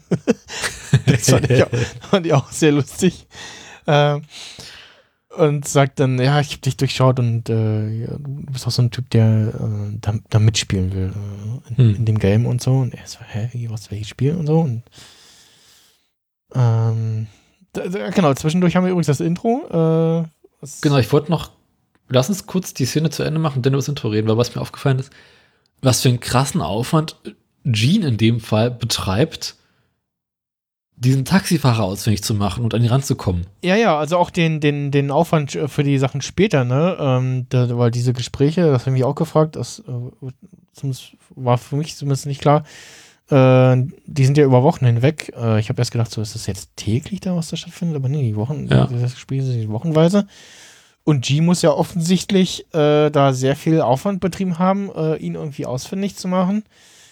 Allein herauszufinden, dass er mit seiner Mutter zusammen wohnt. Wer ist die Mutter? Was macht die Mutter? Aha, die Mutter geht regelmäßig dort und dort einkaufen. Ah, sie fährt Rollator. Das heißt, da hat die über Wochen beobachtet und sich Notizen gemacht und ja. Das, ja, also wie auch im Podcast, wo ich zu Gast war, erwähnt wurde, auch hier wieder zeigt sich wieder, wie sein Bruder zu ihm sagte, niemand hat jemals behauptet, dass du faul wärst. Ja, Aufwand ist sein Hobby, wie der Kalber Capture gerade schreibt. Ja, er lernt von Mike, glaube ich. Er hat ganz gut von Mike gelernt. Ja, genau, das auch. Ja. Ja, das ist ja immer wieder Thema in Better Call Saul auch. Sachen vorbereiten und planen und so ist Jimmy groß. Also das auch schon sehr früh. Ja. Dann reden wir jetzt über das Intro, ne? Genau, das Intro kommt und schon so, also ich meine auch im Ton leiert es so ein bisschen und ja, es ist sehr, extrem durch. Sehr, sehr, schwarz-weiß-artig. Und auf einmal stoppt das Tape und du hast nur noch den Titel und ein paar Texte und dann nur so, okay, cool. Und okay, und also so diese Verdeutlichung, okay, jetzt kommt ein Bruch in dieser Folge, ja. Vor allem dieses Stopp, oben links in der Ecke und dann Record. Ah, jetzt wird weiter aufgenommen. Ja. Okay, das habe ich gar nicht gesehen. Also Bildschirm wird blau und hast irgendwie früher beim Video quasi, das oben angezeigt wird, hier, es wird abgespielt, vorwärts, rückwärts, stopp. Kannst du dich daran noch erinnern? So ein Videorekorder, wenn du Play gedrückt hast, zeigt oben kurz so ein kleines weißes Play-Symbol an. Ja, stimmt, ja, kommt ja erst Stopp. Und dann kommt Stopp, Stopp weg und dann Record. Das heißt, jetzt wieder aufgenommen. Genau, dann blendet erst Created by Streaming Peter Gold ein und dann kommt Rec. Okay, ja. Dann kommt wieder so ein schöner Effekt, ja. Was ja auch wieder interessant ist, das Outro hat, also auf jeden Fall, auch wenn wir jetzt nicht die Mega-Impact-Folge haben, aber das Outro hat ja sonst immer dieselbe Melodie, es sei denn, es passiert irgendwas Schlimmes. Also erstmalig irgendwie Chuck stirbt, da haben wir andere Musik und dann jeweils beim Tod von Nacho und Lalo jeweils. Und aber auch und jetzt diese Woche auch wieder andere Musik, obwohl wir jetzt gar nicht so die Mega-Impact-Folge haben. Warum denken wir jetzt, dass die Folge keinen Impact hat? Richtig, genau. Ja, also sehr schön wieder dieser Albuquerque Isotopes Lufterfrischer. War das eigentlich das Football oder Baseball? Albuquerque Isotopes. Ich hätte es auf Baseball getippt. Ich bin auch auf Baseball, ne? Albuquerque, oh Gott, wie schreibt man den? Oh, das ist auch immer Isotopes, da kommt es direkt bei Google. Ja, Baseball, ja. Ja, stimmt, da ist ja auch ein Baseball in dem Logo da zu sehen. Und da fährt noch ein Schneeschieber vorbei, da wäre noch Platz gewesen für einen Mr. Plow-Gag. Muss ich ja sagen, an der Stelle. Also, schludrig gearbeitet. Da hätte ich noch einen Mr. Plow-Gag eingebaut irgendwie. Schöne Simpsons-Referenz noch eingebaut, ja. Danach sehen wir Gene im Einkaufscenter, wie er die Mall Security besucht. Wollen wir noch kurz auch zu Gene nach Hause? Wo er quasi nach dem Besuch bei Jeff nach Hause kommt, sich auszieht, dass man Polizeifunk anmacht. Ah, stimmt, genau. Er macht wieder kurz den Polizeifunk an, ne? Ich finde schön, dass er muss ja für dieses Gerät irgendwo im Schreibtisch oder Test gemacht haben, also so permanent. Ist ja nicht so, dass es irgendwie aus dem Schrank raus wird, sondern macht es einfach an. Hat es irgendwo zu stehen, ne? Fest, ja. Hat auch im Auto eins. Ja. Macht sich dann noch einen schönen Drink. Und ja, auf jeden Fall hier sind wir da schon in Minute 11 und man ist so, okay, das wird jetzt die ganze Folge schwarz-weiß. Also nicht nur irgendwie ein langes Intro oder so. Ah, genau, ja, stimmt. Da kommt noch eine wichtige Szene, richtig. Er holt ja irgendeine Box vor mit Fotos und Erinnerungsstücken und natürlich den Ring von Marco, den er da vorholt und sich wieder auf den kleinen Finger steckt. Mhm. Also quasi, wir können sagen, hier an dieser Stelle wird Gene wieder zu Saul. Ja, oder zu Jimmy, je nachdem, wie man es sehen möchte. Und dann sind wir beim Cinnabon-Laden, genau, und sehen ihn dann erst Müll wegbringen. Und ich so, na, Gene, pass auf, sperr dich nicht wieder aus. Ah, die Tür. Wir haben auch in mindestens einer Szene, sehen wir ganz kurz, das, was er da an die Wand geritzt hat, ist G was here. Später. Wir sehen wieder. Das ist so ein schöner Flashback. Was war das? Staffel 2? Ja, ich glaube Staffel 2 oder 3, ne? Ist schon ein bisschen her. Ja. Wir sehen auch wieder, ich meine auch, das ist immer noch derselbe, auf dem Reinigungsgerät wieder den Typen da durch die Gegend fahren. Mit Kopfhörern auf denen er wahrscheinlich Musik hört, oder Radio. Und sehen ihn dann in das Security-Büro von der Mall rennen. Da sehen wir dann erstmal den Polizisten aus der Szene, wo er Pause macht und da den jungen Mann angerannt kommt, dem da erstmal 1, 2 DVDs aus der Tasche fallen. Und als sie ihn dann erwischen, ruft er noch hinterher, nimm den Anwalt! Mr., nimm den Anwalt, was wollen Sie denn hier? Und auch hier wieder ein schöner Wandel, wie er also bei der ersten Begegnung, so pisst auf ihn ist und dann in den, mindestens in der nächsten Begegnung auch immer noch so duschen wieder. Oh Gott. Und danach ist er eigentlich so, hey, komm rein! Und ja, auf etwas weiter hinten sitzt Frank, der sagt, riesig, da ist Cinnabons, komm rein, lass jemand rein. Und, ja. Ich finde es auch schlimm, wie er vor der Tür noch einen Moment wartet und quasi über dem Haar ist, geht er jetzt wirklich da rein. Ja. Und dann das Detail auf die Überwachungskamera oben vor der Tür. Genau, und man sieht ja dann auch, okay, du hast jetzt schon die Überwachungskamera, also eigentlich hätten irgendwie jetzt schon gesehen, sozusagen, oder ist zumindest auf der Aufnahme. So, ab jetzt gibt es keinen Weg mehr zurück. Genau. Und ja.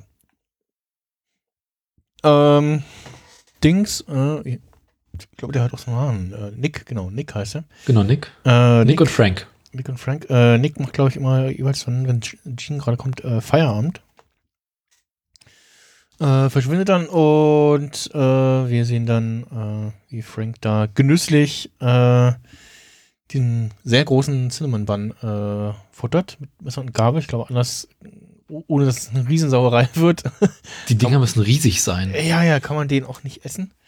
Ich habe mir die Tage übrigens, war kein Cinnamon-Bun leider, eine Pudding-Rosinenschnecke geholt bei Lila Back. Auch sehr lecker, aber halt noch nicht so nah dran. Not close enough, würde man sagen. Aber ich habe jetzt auch die ganze Zeit Bock auf so eine Zimtschnecke, so eine große mit oben Frosting drauf. Oh. Ja.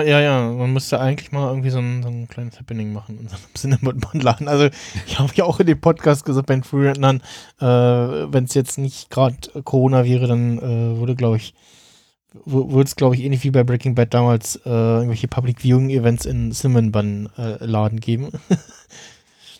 Was haben wir in Deutschland gar nicht so in der Richtung, oder? Ich glaube nicht. Also da musst du wirklich schon sehr danach suchen. Also vor allem nicht als Kette.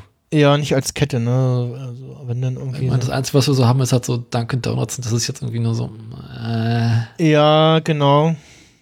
Also ich glaube, wenn dann bei Dunkin' Donuts irgendwie im Angebot oder so. Aber so richtig so in dem Fall. Auch so richtig so selbstgemacht. Ne? Wir sehen ja, wie sie die frisch im Laden machen, wirklich. Es ist auch so typisch amerikanisch. Es ist ein Laden, der verkauft nur diese Cinnamon Buns. Ja. Und halt Kaffee dazu. Aber keine anderen Gebäck, keinen anderen Kuchen, nur dieses. Fast so. Ja. Okay, ein Laden. Nee, eine ganze Kette. Überall in diesem scheiß Land. Ja. Boah. Das ist so bizarr. Ja. So, jetzt muss ich gerade noch mal den IMDb-Eintrag neu laden. IMDb, ihr seid sehr nachlässig. Ihr habt nämlich nicht den Nachnamen von Frank da eingetragen, weil der steht. Hat Frank einen Nachnamen? Ja, den sehen wir. In einer der Szenen, wo er da am Futtern ist. Danielson. Ach, das passt ja. Frank Danielson heißt er. Also es steht auf der linken von Frank aus gesehen rechts so ein Namensschildchen. Auf der einen Seite hat er seine Marke sozusagen und oben das Funkgerät angesteckt und auf der anderen Seite klemmt auf derselben Höhe wie die Marke ein Namensschildchen. Ist mir gerade mal so aufgefallen. Und ja, Frank mag sehr diese Cinnamon Buns, genießt man die und sehen dann, wie Jimmy die Zeit stoppt und ich bin so, okay, und war so, okay, stoppt er jetzt die Zeit? Also hab dann vermutet, okay, da ist irgendwie Schlafmittel drin oder so und Gene stoppt jetzt die Zeit und um zu gucken, wie lange wirkt das Zeug oder das ist nicht ein Schlafmittel, sondern irgendwas, ein Abführmittel oder so und der alte Mann muss gleich fürchterlich auf Toilette rennen. Wie bei Mr. Bean damals. Ja, genau. Und also irgendwie will er den Mann ablenken oder Spannend fand ich ja, dass er erst mittendrin angefangen hat, die Zeit zu stoppen, ne? Nee, relativ zum Anfang schon. Aber er hat schon gegessen und dann erst irgendwie so gegessen, also dann erst. Also quasi so 2, 3 Schnitte danach fängt erst die Zeit an zu stoppen. Ja, weiß ich gar nicht. Ich glaube, er fängt da schon relativ zu Anfang mit an. Guck gerade mal. Ja. Also später auf jeden Fall, aber ich glaube, beim ersten Mal dauert es noch ein bisschen.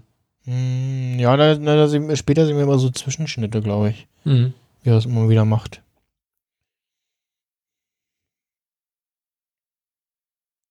Ich gucke gerade mal.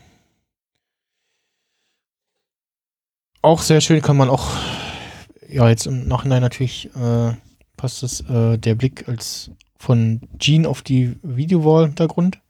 Auch jetzt der Fokus wechselt. Stimmt, der fängt erst, schneidet da drin rum, fängt dann an zu essen. Schaut ihm zu und ja, fängt dann, ja, als er den ersten Bissen irgendwie hat. Der da vorne schon die Zeit gestoppt. Na gut, egal.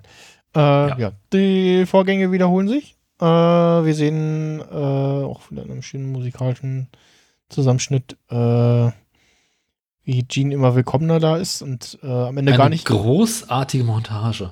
Ja. Es gibt auch mindestens eine Szene, die auch eine Anspielung ist an Breaking Bad, wo wir so eine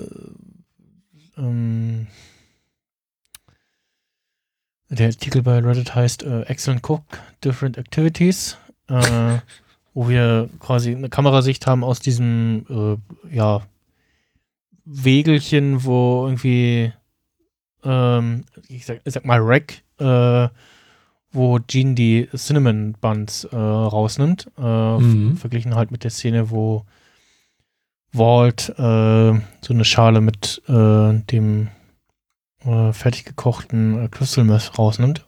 Und ja, das ist definitiv auch eine Anspielung. Und ja, wir sehen auf jeden Fall, wie Jimmy da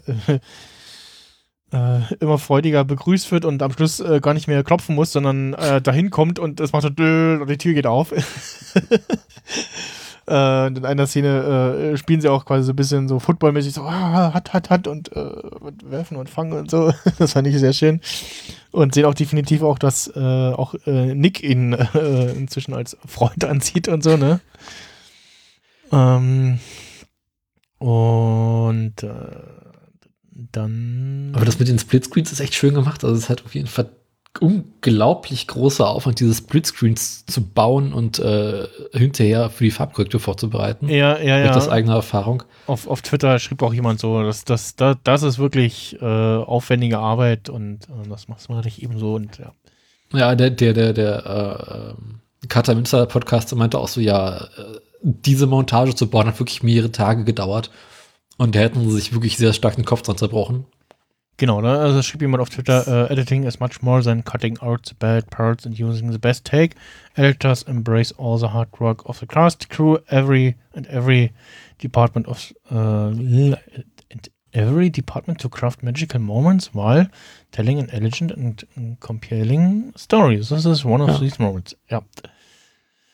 Und da halt dann noch angefügt diese eben gezeigte Montage. Auch deswegen bin ich ja Editor geworden. Auch in der einen Montage sehen wir auch, wie diese Cinnamon so aufbacken und so. Also ja, verschiedene Szenen und immer wieder sehr, sehr schön. Mhm. Wir sehen das und so, okay, und bereitet irgendwas vor, ne? Und auch hier wieder einen wahnsinnigen Aufwand getrieben, ne? Also sehen ihn dann in einer Mittagspause, sehen wir ihn erst, das ist eine Szene, die wiederholt sich dann später nochmal, der da so in Klamotten rumwühlt und so Anzügen guckt und da ist er, glaube ich, wieder so ein bisschen so Saul-mäßig so und guckt sich nach diesen typischen, schönen, bunten Anzügen um, ne? Mhm. Das ist auch so, man weiß überhaupt zum ersten Mal gar nicht, was er macht. Okay, er guckt sich welche Anzüge an, guckt sich, was er sich da kaufen könnte. Das kostet alles viel zu viel Geld. Mhm. Und dann so verstehen, worum es eigentlich geht. Genau, dann fängt er an rumzulaufen und wir hören, wie er zählt. Und irgendwie, ja, Schritte zählt offensichtlich.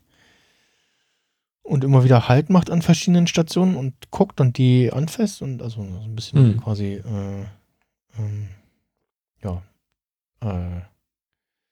dass man dann nicht auffällt, dass er da irgendwie rumläuft und so. Und da sehen auch, wie er sich irgendwie Notizen macht, wie viele Schritte das sind. In dem auch eben erwähnten Supercut auch vorher sieht man tatsächlich auch die Zeitung und wie er sich da zum Footballspielen und die Notizen macht, und da sieht man unter anderem auch das Datum auf der Zeitung. Dann sehen wir eine weitere sehr aufwendige Szene, wo er ja quasi so ein bisschen in klein die Mall oder den Laden da nachbaut, irgendwo draußen auf dem Feld. In 1:1 ja quasi, ne? Oder in 1:1 fast, ja, dürfte auch 1:1 sein. Und vor allem, sie haben wieder die Hebebühne ausgegraben. Ja, das auf jeden Fall auch. Wir sehen auch in dieser Szene wieder den Kumpel von Jeff wieder. Mhm.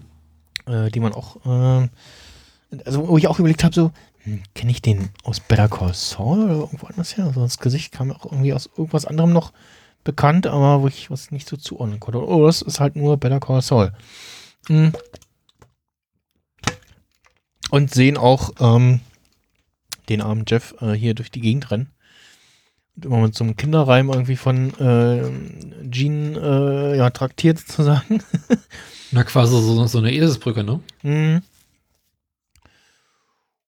Und das wird zum ersten Mal ja auch klar, worum es eigentlich gehen soll. Genau, dann wird so langsam klar, darum geht's. Warum bleibt noch offen irgendwie? Mhm. Das bleibt offen, aber ja, auf jeden Fall sehr viel Sachen, die uns hier, also verschiedene Szenen, Anspielungen, die uns bekannt vorkommen. In einer Szene gibt's auch, beschreibt er Walt als einen seiner früheren Klienten. Großartig. Kein Geld aus seiner Familie zu versorgen. Und ein Jahr später hat er so viel Geld wie ein Volkswagen. Ja. Ah. Auch eine schöne Anspielung. Weil sie auch bei den Frühlingsrentnern. Ja, das ist spannend, ne? Könnte man eine Serie draus machen. Was ich auch so schön finde, ich meine, alles, was wir sehen, alle Szenen wurden ja komplett in Albuquerque bzw. in New Mexico gedreht. Ja. Und diese Unmengen an Kunstschnee, die die aufbauen mussten. Stimmt, haben sie das auch da gedreht? Weil ja. Wir sehen ja in sehr vielen Szenen und ja auch gerade hier sehr viel Schnee, ne? Ja. Und das, also da sieht es auch kalt aus, ne? Also es ist, im Insider-Podcast haben sie irgendwie erwähnt, so diese Szene am Strand, wo Howard angeblich absäuft, ist die einzige Szene, die diese ganzen Staffel außerhalb von New Mexico gedreht haben. Ja, okay.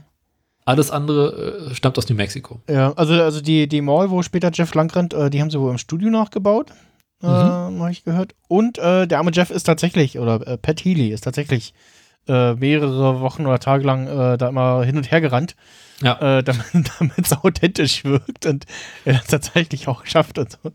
Also, der war im Insider-Podcast zu Gast, meinte nachher, Albuquerque liegt halt irgendwie so auf 1.500 Metern Höhe. Da ist die Luft halt deutlich dünner und er ist halt bei den Dreharbeiten das ein oder andere Mal umgekippt und musste mit Sauerstoff versorgt werden.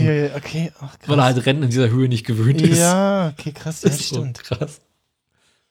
Also, wo er da aus der Puste ist, ist er halt wirklich aus der Puste. Ja, also in den Szenen hier, ne? Ja. Ja, und also wir sehen das, ne? Und beim ersten Mal ist man so, okay, worauf läuft's jetzt hinaus? Und okay, wir wollen irgendwie Klamotten klauen und das Ding vorher ist, hat Jimmy quasi ausgelotet, wie lange kann er den Wachmann da ablenken, dass er nicht auf die Kameras guckt und so. Und ja, dann gibt es noch eine ganz schöne Szene, wo eine wichtige Szene, wo wir die Inhaberin von dem Klamottenladen sehen. Mhm. Die gute Frau heißt Kathy Deutsch, gespielt von Kelsey Scott, aber der Rollname ist geil, Kathy Deutsch. Sehe ich das ja erst. Krass. Ja. Und spricht irgendwie mit einer und die meint so, hier, da die Stelle, sagen Sie mal dem Hausmeister Bescheid, der soll das mal hier polieren. Und ich so, okay, die Szene müssen wir uns merken. Und habe später die ganze Zeit damit gerechnet, okay, gleich platzt es irgendwie und Jeff stößt dann mit dem Hausmeister zusammen und das ganze Ding, die Kacke ist am Dampfen. Und das passiert nochmal was ganz anderes. Da kommen wir gleich zu. Und dann kommt jemand, ja, wir haben eine Lieferung. Eine Lieferung? Ja, gehen kurz vor Feierabend. Genau, kurz vor Feierabend. Also, hä? Und dann gehen sie irgendwie nach unten und wir sehen, wie jemand eine Kiste anschiebt und sie schon so, nein. Die Kiste hier tun sie nicht in meine Lagerhalle. Ich habe eine Lieferung für sie, ja, die und die Adresse. Weiß ich nicht. Und beim Rewatch habe ich mich gefragt, natürlich, weil es auch mein Job ist, wie hat ihr die Kiste verladen? Passt die quer in den LKW? Ich würde meinen, die passt ganz knapp quer in den LKW. Und doch, sie muss ja quer passen. Oder hat sie immer wieder so hin und her oder zumindest vorne an die Seite gestellt? Ach, die passt doch rein. Weil andersrum kannst du die gar nicht bewegen, weil du da mit dem Hubwagen nicht reinkommst. Da sind Bretter, die ist zu auf der kurzen Seite. Du kommst nur an der Längsseite, an der langen Seite, kommst du mit dem Hubwagen drunter. Das, also solche Frachtstücke liebe ich übrigens, solche Paletten, wo du nur auf einer Seite reinkommst und auf der anderen Seite so ein Brett davor. Das ist immer monatlich. Ja, maximal, also zum auch generell bewegen irgendwie in der Halle maximal bescheiden irgendwie. Also es ist immer, naja. Da hilft dann irgendwie nur Stapler nehmen und eine Europalette drunter packen. Mhm. Und ja. Wir wissen natürlich irgendwie, oder wir denken uns dann aus dem vorgestern Gespräch, okay, in der Box wird wahrscheinlich Jeff drin sein. Und ja, es geht jetzt darum, dass die Kiste da bleibt und dann die gute Frau erstmal, nee, hier, was soll da drin sein? Nee, habe ich nicht bestellt. Wir sind ein Klamottenladen, wir brauchen sowas nicht. Ich will mal mit ihrem Vorgesetzten sprechen. Und landet dann natürlich bei Gene, der am Telefonieren ist und die Lieferscheinnummer, ist dir da was aufgefallen? 1968 AE35, ja. Was denn? Also wirklich beim Schauen oder? Nee, ich habe über die Lieferscheinnummer gerade nachgedacht. Und dachte mir so, okay, was muss mit der drin? Das kann nicht einfach eine Nummer sein. Jetzt sehe ich den Untertitel 1968 AE35. Also 1968 auf jeden Fall ein Geburtsdatum oder sowas. Ich habe mir nichts dabei gedacht, ich dachte so, okay, komische Lieferscheinnummer, also sind eigentlich nur numerisch. Hm. Ich rätsel gerade über AE35, um ehrlich zu sein. Ja, Reddit mutmaßt, dass es sich um eine Anspielung an 2001 Odyssee im Weltraum handelt. 2001 kam 1968 ins Kino. Und AE35 was an antenna on the discovery that Hal said was going to fail. Mhm. Also Hal war, natürlich, auch schöne Anspielung, also dann über Eck. Hal was Brian Cranston character's name in Malcolm in the Middle. Ja. Oh. Ich hätte jetzt irgendwie auch sowas Banales gedacht, dass irgendeiner der Better Call Saul Produzenten irgendwie 1968 geboren wurde oder sowas. Wie Abkürzung, ja, Initialen AE und 35, 3.5. Ja, okay, genau, der Geburtstag oder so, ja. Ja. Aber, Also wie. Na gut, 2001 finde ich fast besser. Ja, also auf jeden Fall können wir festhalten, dass Better Call Saul eine der Serien ist, wo Nummern irgendwas irgendwie immer eine Bedeutung hat. Wenn es irgendwo auftaucht und genannt wird, dann hat es irgendeine Anspielungsbedeutung oder so. Ja, das neulich, als wir irgendwie über die Uhrzeit im Auto gerätselt haben. Ja, 4:02 Uhr. Was möchten Sie uns damit sagen? Genau, weil es halt auch so prominent zu sehen ist. Ne? Dann habe ich auch gerade nochmal gestoppt. Bei dem wir Gene am Telefonieren sehen, hat er in seiner Schürze so einen relativ großen Button neben seinem Namensschild.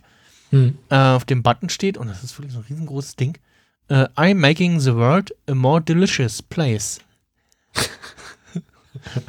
Und halt in der Mitte das Cinnabon-Logo. Finde ich sehr schön. Ja, das tragen die ja wirklich da, ne? Ja. Also ich glaube, wenn du das in Deutschland bringen würdest, würdest du halt ausgelacht werden. Aber in den USA, ja, das ist vollkommen in Ordnung. Ach je. Ja. Also. Achso, ja, und, genau. Er überredet dann die Kathy. Oder was heißt, überredet sie. Sie einigen sich darauf, dass sie macht ja das Angebot, dass sie gerade abgelenkt von einer iMessage-Nachricht, die ich bekomme. Muss ich gleich erwähnen, ist wichtig. Schattenredaktion? Ja, genau. Das Ding schreibt mir gerade. Sie schlägt ja vor, okay, wenn Sie mir versprechen, dass morgen um 10 der, wie heißt der Fahrer? Da sagt sie ja auch den Max? Namen. Nee. Irgendwas auch mit J oder so.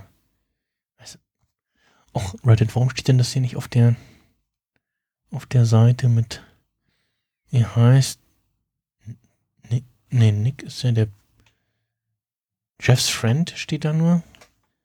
Warte mal, muss ich mal die Ricky. Ricky, genau, ja, genau sowas. Genau. Ricky. Sie sagt, okay, wenn Sie versprechen, dass Ricky morgen um 10 da ist und die Kiste abholt, dann dürfen Sie über Nacht hier bleiben, weil, genau, das Ding ist halt so, und sehr nachvollziehbare Geschichte auch. Man sagt so, der kann die Kiste nicht mitbringen, weil der muss nachher, holt eine Lieferung ab. Vom Flughafen, spanische Makrelen. Genau, spanische Makrelen.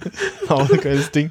Absurd. Auf jeden Fall braucht halt auf dem Rückweg von Abholer die ganze Ladefläche. Und ja, tatsächlich ist gar nicht so weit, so weit hergeholt. Ne? Das ist auch immer so das Ding, dass zumindest bei uns auf Arbeit, wenn es um beschädigte Ware geht oder so, nicht wir für die Fahrer entscheiden können, dass der Kunde das nicht annimmt, sondern der Kunde muss das halt entscheiden, entweder in voriger Absprache oder vor Ort. Das ist halt immer nervig für die Fahrer, wenn sie Ware nicht loswerden, die wir mitnehmen müssen, weil sie halt die dann die ganze Zeit auf dem LKW noch haben und dann also nicht nur hin und her schieben müssen, sondern auch Platz wegnimmt. Und wenn sie dann auf dem Rückweg noch einen Abholer haben oder dass tatsächlich ein größeres Parkstück ist, muss er das Ding erstmal wieder aus dem Weg schaffen, um die nächste Ware dann wieder zu entladen.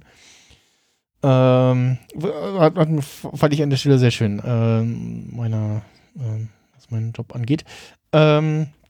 Aber ist das für eine bizarre Geschichte, dass ein Ohammer am Flughafen spanische Makrelen abgeholt werden müssen? Nee, das Ding hat mir gerade geschrieben, er hat offensichtlich gerade die Folge gesehen und er meinte ja, er hat es komplett vorhergesagt mit der Schwarz-Weiß-Folge und dann hat er mir geteilt von watson.de einen Artikel, wo es darum geht, dass Leute davon verwirrt sind, dass der Jeff-Darsteller ausgewechselt wurde. Wurde ja zuvor gespielt von Don Harvey. Fand ich sehr spannend.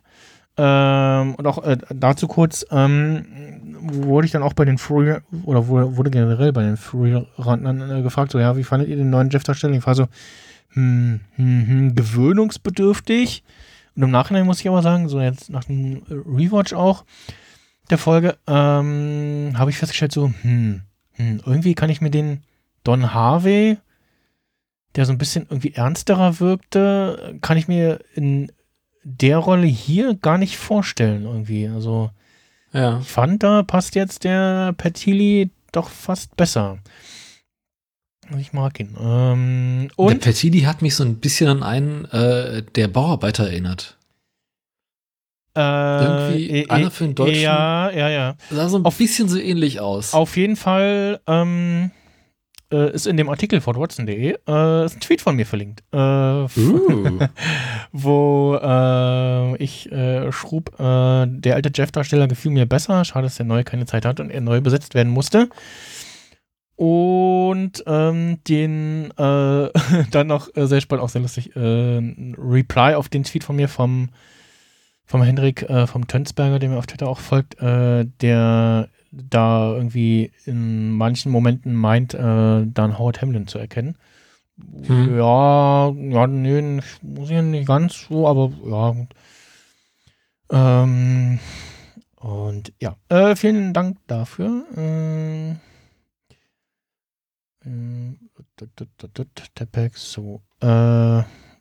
Cool. Vorne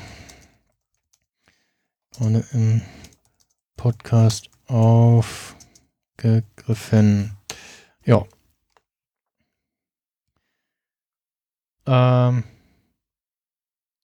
Einer der anderen Co-Podcaster beim Frühratmann meinte dann noch so, ja, Rolle neu oder Recasts in Serien immer schwierig. Und sollte man eigentlich möglichst vermeiden, ne? Und das hat uns ja schon mal Mikes Enkelin getriggert, ne? Ja, genau. Ich meine, da geht's noch so einigermaßen, ja, weil wir da immer so, weil wir die nicht so regelmäßig sehen und so ein paar Zeitsprünge haben und man sagt, okay, da brauchte man jetzt eine ältere Darstellerin oder eine Darstellerin mit dem passenden Alter, sagen wir mal so. Mhm. Und die vorherige ist entweder noch zu jung oder schon zu alt in dem Moment gewesen, ne? Oder ja, halt auch dann nicht verfügbar. Aber ja, genau. Bei Kelly haben wir das immer diskutiert so ein bisschen und waren so, okay, na, nee, die und die hat uns besser gefallen oder nicht.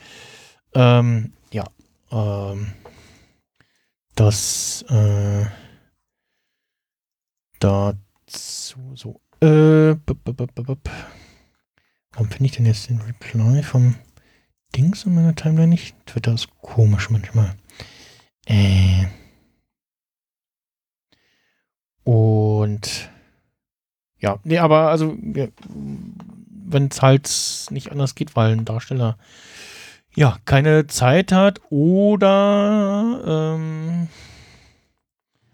verstorben ist, dann ist halt ein Recast angesagt. Also jetzt so, ansonsten bei den Harry Potter Filmen gab es ja auch Neubesetzung von dem Dumbledore Darsteller, ne? Da war, glaube ich, der Alte verstorben. Und ja, ansonsten, wenn man Dinge auf Deutsch schaut, dann ist man natürlich immer am ehesten immer betroffen davon, wenn irgendwie Synchronsprecher in größeren Rollen auch neu besetzt werden. Gandalf zum Beispiel in den Hobbit-Filmen wurde ja dann von einem anderen Synchronsprecher gesprochen, weil der schon relativ früh auch verstorben war, oder kurz nach den Herr der Ringe-Filmen schon verstorben war. Hatte dann die Synchronstimme von Arthur aus King of Queens. Oh Gott. Das konnte einen dann auch so ein bisschen kaputt machen, wenn man das zu viel gerade geguckt hatte. Da kommt es dann aber auch drauf auf die Stimmlagen an, ne? Also es ist, aber da haben wir bei Better Call Saul doch an sich Glück gehabt und da gab es richtig wenig Recasts, oder? Recasts keine, genau. Bei den Darstellern also jetzt keine, Jeff. Genau, außer Jeff. Genau, da wirkt, muss man auch sagen, toi toi toi, keine Recasts irgendwie in größeren Rollen. Ansonsten nur bei den Synchronsprechern natürlich mal Änderungen, an die man sich auch so mehr oder weniger gewöhnen konnte. Und ja, dann machen wir mal weiter mit dem Inhalt der Folge. Ja, genau, also auf jeden Fall, das klappt denn, dass die Kiste in der Lagerhalle bleiben kann. Und Gene geht dann wieder zu Frank und Nick und schickt dann Jeff eine Nachricht, go, und sehen dann, es geht von der Seite, geht so ein Türchen auf, sogar in der Mitte, und der zwängt sich dann da raus und ja. Das sieht so eng aus, wie er sich so rausquetscht. Ja. Und dann, aber irgendwie scheint auch so ein bisschen Probleme zu haben, diese Box aufzukriegen. Kann das sein? Ja, ne, irgendwie Holz, was sich verzieht und rutscht es nicht so richtig. Und ja, flitzt dann. Was man jetzt noch machen könnte, ist, aber also jetzt nicht an der Stelle, gucken, von welchem Hersteller die Gabelstapler sind, die da rumstehen. So wirklich keine Linde. Und da ist so eine große Umhängetasche dabei. Und auf jeden Fall merken wir dann, er hat sich diesen Kinderreim da mit den Eselsbrücken und so sehr gut eingeprägt und braut den die ganze Zeit vor sich hin. und nimmt dann auch immer nur 3 Kleidungsstücke. Soll ja nicht auffallen. Weg, genau, soll ja nicht auffallen. Und halt auch, ist dann auch irgendwann zu viel in der Tasche. Hm. Und immer wenn er sich was weggenommen hat, dann arrangiert er da das alles neu irgendwie, dass das passt und nicht auffällt. Nimmt sich sogar noch die Zeit bei den Kaschmir-Pullovern sozusagen so, nee, die nicht, die gefallen mir nicht, nee, ich nehme dich und dich. Ich dachte eher so, welche sind Kaschmir, welche nicht. Habe ich das verstanden? Ich glaube, er hat da schon irgendwie so ein bisschen so, nö, die gefallen mir nicht. So. Interessant finde ich, dass er die Tags abgemacht hat, alle. Ja, genau, er hat ja irgendwie so ein Tool irgendwie, womit er die Ladendiebstahl-Dinger abmachen kann, ja. Was mich da irritiert, also er macht die ab, weil wenn er rausgehen würde, würde er den Alarm auslösen, ne? Genau, an irgendeiner Stelle würden die Dinger dann auslösen. Ich glaube, wenn er da in die Lagerhalle reinrennt. Aber wo packt er diese Tags denn hin? Also wenn er sie mitnimmt, würde der Alarm ausgelöst werden. Ja, lässt er die da? Wenn er sie da lässt, fällt auch am nächsten Tag sofort aus, dass da überall im Laden so einzelne Tags rumfliegen. Ja, irgendwo... Vielleicht entschärft er die auch mit dem Gerät, ich weiß es nicht. Gute Frage. Ich kenne mich gleich mit diesen Ladendiebstahl-Textdingern überhaupt nicht aus. Nee, ich auch nicht. Also sind die entschärfen, wenn man sie aufmacht, oder wie ist das? Gute Frage. Wenn ihr das wisst, kommentiert doch bitte mal. Hörerschaft in der Sicherheit. Ja. Oder im Einzelhandel, ja. Schreibt uns doch mal, ob ihr irgendwas dazu wisst. Was wir auch noch bei den Frühratern erwähnt haben, was wir hier auch definitiv noch erwähnen müssen, dass es ja eigentlich aufwendig gewesen sein muss, auch die Szenen alle so zu schneiden, dass es mit den Überwachungsbildern und alles so klappt. Ne? Also ja, pass auf. Die haben tatsächlich diesen Heist, wo diese Überfall gemacht haben, mit ganz vielen Überwachungskameras gedreht und quasi durchlaufen lassen und hatten großen Spaß, diese ganzen Kameras miteinander zu synken, weil das halt irgendwie Kameras, die überall im Laden verteilt sind. Die laufen halt, die werden halt nicht alle zusammen auf einem Gerät aufgenommen. Das heißt, du kannst sie nicht wirklich voneinander synken. Ja. Also sie mussten halt wirklich händisch jede einzelne Kamera miteinander angleichen. Ach Gott, ja, das ist wirklich aufwendig. Ja, das ist sehr nervig. Und ich kenne das tatsächlich aus eigener Erfahrung, irgendwie so, was ich jetzt Trucker-Babes-Drehs, wo irgendwie der LKW voll mit GoPros geworfen wird. Da achtest du dann irgendwann auf so Banalitäten wie, da ist ein Straßenschild, das sehe ich in einer anderen Kamera auch, okay, das könnte zusammenpassen. Also hier mal eben so 12, 13, 14 Kameras, was das sind, aneinander anzugleichen, damit bist du 2, 3 Tage beschäftigt. Ja, in der alten Alarm für Cobra 11 Folge ist mir aufgefallen, sind irgendwie Verfolgungsjagd und die Chefin ist gerade unterwegs und verfolgt da gerade einen, sie irgendwie gerade im Geschehen ist. Und sie sind eigentlich gerade irgendwo draußen, irgendwo außerhalb von jeglichen Ortschaften unterwegs. Und in einer Szene siehst du eine Innenkamera vom Auto und im Hintergrund Stadtszenerie. Ja. Und ich war so, was war das denn gerade? Das okay, krass. Und das ist damals wahrscheinlich gar keinem aufgefallen, weil die Bildschirme und Auflösungen noch so klein waren, dass es keiner gesehen hat oder so, oder also es wurde gesehen und das fällt keinem auf, die Szene war gerade so kurz. Das sieht keiner. Ja, auf jeden Fall, während Jeff da muss halt irgendein armer Schnittassistent irgendwie mehrere Tage lang Kameras angeglichen haben. Ja. Oh Gott. Auf jeden Fall sehen wir Jeff, wie er die Klamotten einsammelt und ich saß da irgendwie so, okay, jetzt gleich muss er auf den Hausmeister treffen, der da irgendwie mit der Maschine die Stelle poliert oder was. Und ich so, und das wirklich so, ich hab so mitgefiebert und da passiert mal was ganz anderes. Und zwar an derselben Stelle rutscht er aus, weil die Stelle gerade poliert wurde oder vorhin poliert wurde und haut sich voll die Birne an. Und ich weiß gar nicht, ob sie es im Insider-Podcast gesagt haben, aber die Stelle, wo sich Gene dann verschluckt, ist das echt oder ist es gespielt? Das ist gespielt. Okay. Also sie hat es nicht erwähnt, aber ich glaube, das ist gespielt. Ja, das könnte so ein typischer, so stand nicht im Drehbuch und ist aus Versehen passend so passiert, aber Gene sieht das und verschluckt sich. Und das ist so, oh mein Gott. Und ja. Und dann liegt er einfach da. Ich dachte so, ach du Scheiße. Genau, und er liegt. Jetzt liegt das alles auf. Er liegt da und er bleibt auch liegen, ne? Und regt sich nicht und wacht nicht auf. Und so, okay. Und Gene ist so, na, okay, komm, steh wieder auf. Und so, er leidet richtig. Ja, ich meine, was machst du an der Stelle? Rufst du einen Krankenwagen? Okay, er ist gestürzt, er ist bewusstlos, er könnte sterben. Achso, ja, so weit habe ich gar nicht gedacht, ne? Aber ich habe so, okay, der liegt da und scheiße, gleich sieht das Frank und und ja, dann greift Gene zu einer Nothilfe sozusagen und spielt. Fängt an zu weinen, ja. Fängt an zu weinen und spielt Frank vor so, oh, was mache ich hier und mein Leben ist so scheiße und oh Gott. Und erzählt dann von seinem Bruder, also da erzählt er dann tatsächlich, da liegt er dann nicht, ne? Sein Bruder ist gestorben und er vermisst ihn und so. Eltern sind auch alle tot. Eltern sind auch tot, ja, stimmt auch.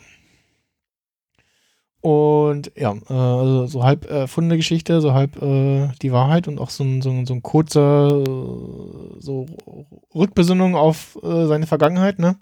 Mhm. Und schafft es auf jeden Fall, Frank davon abzubringen, sich wie jedes Mal, wenn Frank den Cinnabon-Bun zu Ende gegessen hat, mal wieder umzudrehen und nach den Kameras zu schauen. Und ja, das, und halt auch irgendwie nicht aufzufallen, ne? Dass es irgendwie komisch wirkt und auch überzeugend und ja, derweil irgendwann steht Jeff dann wieder auf, so, richtet sich erstmal wieder auf und sammelt sich erst und dann die Sachen. Ich hatte währenddessen noch die ganze Zeit Angst, dass irgendwo was zurückbleibt, irgendeine Spur oder so, also irgendein Teil, irgendwo fällt was runter oder so. Und ja, dann gelingt es ihm. Irgendwie so vollkommen fertig humpelt er in das Lager rein. Und also dann okay, wir haben es geschafft. Und dann rennt der Depp wieder zurück. Ich denke so, ist der bekloppt, der ist tot und der ist gerade umgekippt. Und jetzt möchte er noch weitermachen. Und dann so, er versteckt sich in den Toiletten, ne? Genau, da habe ich nicht ganz verstanden. Ich glaube, das war auch nicht, also aufgrund der Reaktion von Gene nehme ich auch an, das war nicht Teil des Plans. Ich weiß gar nicht, ob er da noch in die Box gepasst hätte mit dem ganzen Kram drin. Aber er ja, versteckt sich dann bis zur Ladeneröffnung auf den Toiletten. Ja. Gar nicht doof. Und ja, also auch eher wegen der Kopfverletzung und ich weiß nicht, auch so ein bisschen verarztet oder so. Ja. Man weiß es nicht. Ja. Also auf jeden Fall in der Szene war dann noch so ein bisschen so, oh Gott. Spannungsmoment. Was passiert jetzt? Und fliegt es jetzt auf oder nicht? Oder doch? Oder was passiert? Und ja. Dann fand ich auch ein sehr schönes Stilmittel. Geht's weiter. Wir sehen wieder Kathy, die den Laden eröffnet. Die das Rollgitter hochmacht. Mhm. Und zumindest anhand der gezeigten Sachen oder gezeigten Szenen ist soweit erstmal das offensichtlich nicht aufgefallen, was da jetzt gelaufen ist. Also, dass da irgendwie Sachen fehlen. Ja. Weil, wenn es so wäre, dann hätten sie uns das an dieser Stelle jetzt definitiv gezeigt. Stimmt. Ist das eigentlich dein Audio-Interface und deine Leitung, die da komische Geräusche macht? Hier ist alles okay. Okay, also du kommst bei mir sehr abgehakt drüber, aber egal. Okay, das könnte auch die Leitung sein. Ja. Eigentlich gerade okay. Na, solange ich noch ankomme, ist ja die Welt in Ordnung. Ja. Nö. Genau. Okay, weiter. Ja. Ja, wir sehen noch Jeff mit einer Frisur noch so ja, irgendwie gerade aus dem Bett gefallen mäßig so. Unglaublich zerzaust. Und auch noch im Humpeln irgendwie und ja, kommt denn da aus den Toiletten raus und läuft er durch den Laden, tut noch so ein bisschen, als wenn er irgendwie sich Zeug anguckt und um nicht aufzufallen. Mhm. Und ja, schafft es dann unerkannt oder sagen wir mal unauffallend da zu verschwinden. Und dann sehen wir noch Jeff und Ricky beim Begutachten der Beute. Gene kommt noch dazu und meint dann, Moment mal, ihr habt den Truck wo geliehen? Und da, okay, jetzt werdet ihr dran für länderübergreifende Diebstahl und was führt da noch auf? Hehlerei mit Diebesgut. Ach, genau, Hehlerei mit Diebesgut, genau. Also was halt ihnen drohen würde, wenn sie das Zeug jetzt verkaufen würden und so, ne? Dann irgendwie Verschwörung. Genau, Verschwörung und so, ja. Und ja, also erklärt ihn auf jeden Fall den beiden jetzt, ich hab euch jetzt an den Eiern. Und zwar so richtig. Und hat sich damit das Ding vom Hals geschafft mit ich hab dich erkannt und könnte jetzt auffliegen lassen, dass Gene Takavic der gesuchte Saul Goodman ist. Mhm.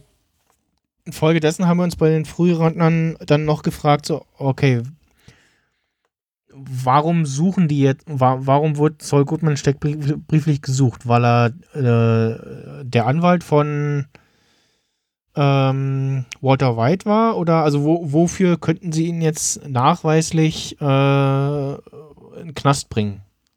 Was hat Saul eigentlich wirklich Illegales getan? Und vor allem auch nachweislich, ne? Also wovon weiß die Polizei, dass er steckbrieflich gesucht wird, oder wird er nur gesucht, weil er eben wichtiger Zeuge in dem ganzen Walter White-Ding wäre?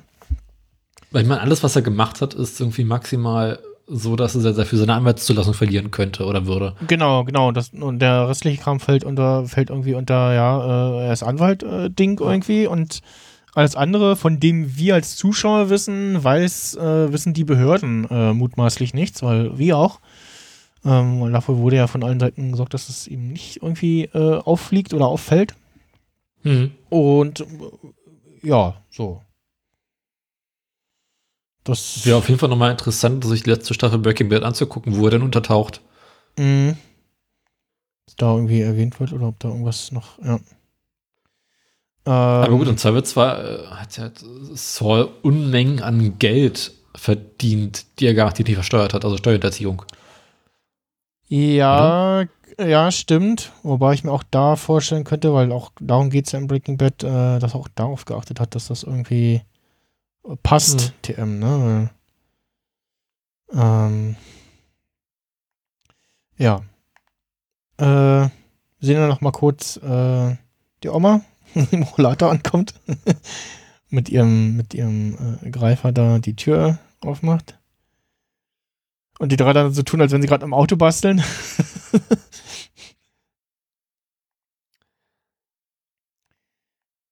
Und ja. Ich meine, sie sagt irgendwie, wie toll sie es findet, dass Jeff jetzt irgendwie ihn hat und damit es nicht besser geht. Ja.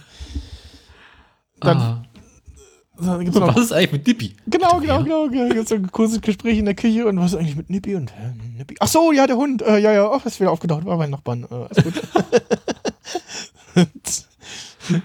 Oh Mann. Ja, das ist sehr schön. Und dann sehen wir nochmal Gene im Cinnabon-Laden. Und da Tochter von einer Kundin noch einen Milchshake oder irgendwas ausgibt oder so, oder einen Drink. Ach genau, und dann nochmal, da kommt die Szene, wo er da wieder Cinnabon-Buns macht und genau, das stimmt, das ist ja gar keine Szene, die vorher da spielt, in dem Zusammenschnitt, sondern quasi danach. Ich finde übrigens großartig, dass die beiden Damen, die da irgendwie einen Cinnamon, diesen Kaffee bekommen, in der IMDb als Schauspieler aufgelistet sind. Ja, da weiß ich, was sie ja sprechen. Dominik haben, Pexer, ne? Cinnabon Customer. Ja. Also ja, beide was sagen, ne? Also die Mutter als auch die Tochter. Ja. Also eine Sprechrolle haben, ja. Das ist dann, glaube ich, so das Ding, wo du dann Leute auch aufgeführt haben musst. Ja, genau. Und da kommt dann die Szene, wo er wieder Cinnabon-Buns macht und dann von einer Kollegin angesprochen wird, Gene holt keine Pause. So, oh, ach so, ja, stimmt. Und da haben wir dann den Punkt, wo wir merken, dass er aus diesem vorherigen alltäglichen Gene Takavic-Trott raus ist. Mhm. Und dann die Schlussszene, nochmal ganz wichtig, sehen wir dann nochmal. Und genau, da kommt dann nochmal eine Szene, wo ich kurz dachte, okay, jetzt Er geht in den Laden und dann sehen wir nochmal Kathy, wie sie zu einer Mitarbeiterin geht und die kurz sich unterhalten. Und da dachte ich, oh, jetzt kommt irgendwie, also Dialog irgendwie, sag mal, was ist komisch hier, da fehlen irgendwie Kleidungsstücke, so, bla, weißt du was, bla, bla, bla, irgendwie. Aber nö, es scheint erstmal ein ganz normales Gespräch zu sein. So. Und stattdessen sehen wir Gene, wie er durch den Laden streift und zu einem Anzug geht, der, ja, sehr bunt zu sein scheint. Wir sehen es ja nicht. Also auf jeden Fall bunte Muster hat. Bunte Muster hat. Auffällig. Ein sehr, ja, typischer Saul Goodman Anzug wäre. Und ja, er guckt so und legt sich den irgendwie an und stellt sich so vor, wie er darin aussehen würde und überlegt dann und hängt ihn dann aber wieder zurück. Ja, es ist halt irgendwie so quasi mal so ein bisschen so, wie er in Erinnerung schweckt oder so nochmal seine Saul-Rolle hat. Aber dann ja zum Schluss das Hemd und damit quasi die Saul-Geschichte so an Haken hängt. Vielleicht mal ein sehr, sehr schönes Symbol. Ja. So, nee, er macht das nicht mehr weiter. Aber halt er lässt auch, das lieber. Er nicht zurück in den Bügel hängt, sondern den Haken von dem Bügel so an einen dranhängt, so an die Seite hängt, so. Also als wenn du so, ja, ich komme gleich nochmal wieder, ich habe das jetzt gerade mal beiseite gehangen. Stimmt. Ja. Aber halt auch, ja, so ein bisschen auch, dass alle anderen es sehen könnten, ne? Genau. So ein bisschen so, ja. Also ein bisschen, als wenn er erwischt werden wollen würde. Ja, genau, ja. Es ist irgendwie so mehrdeutig, das Ding so an der Stelle. Und ja. Dann lass uns mal noch zum Spekulieren so ein bisschen kommen. Bei den Frührentnern hieß es danach so, sehen wir noch mal in alter Jimmy McGill Saul Goodman Manier Gene sich selbst verteidigen vor Gericht, weil er aufgeflogen ist. Puh. Ich hoffe nicht. Ja, also ich war auch so, ja, weiß ich gar nicht, ob ich das so sehen wollen würde. Wir können jetzt auf jeden Fall mal drauf eingehen, dass der Titel der nächsten Episode schon, ja, geleakt ist. Mhm. Und zwar heißt er wie? Ich weiß es tatsächlich gerade nicht. Breaking Bad.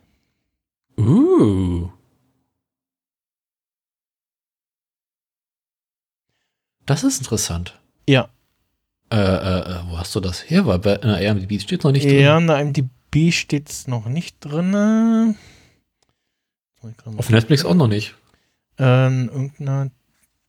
Ich hatte das auf jeden Fall bei dem Instagram-Account All About Saul gesehen und irgendwo da.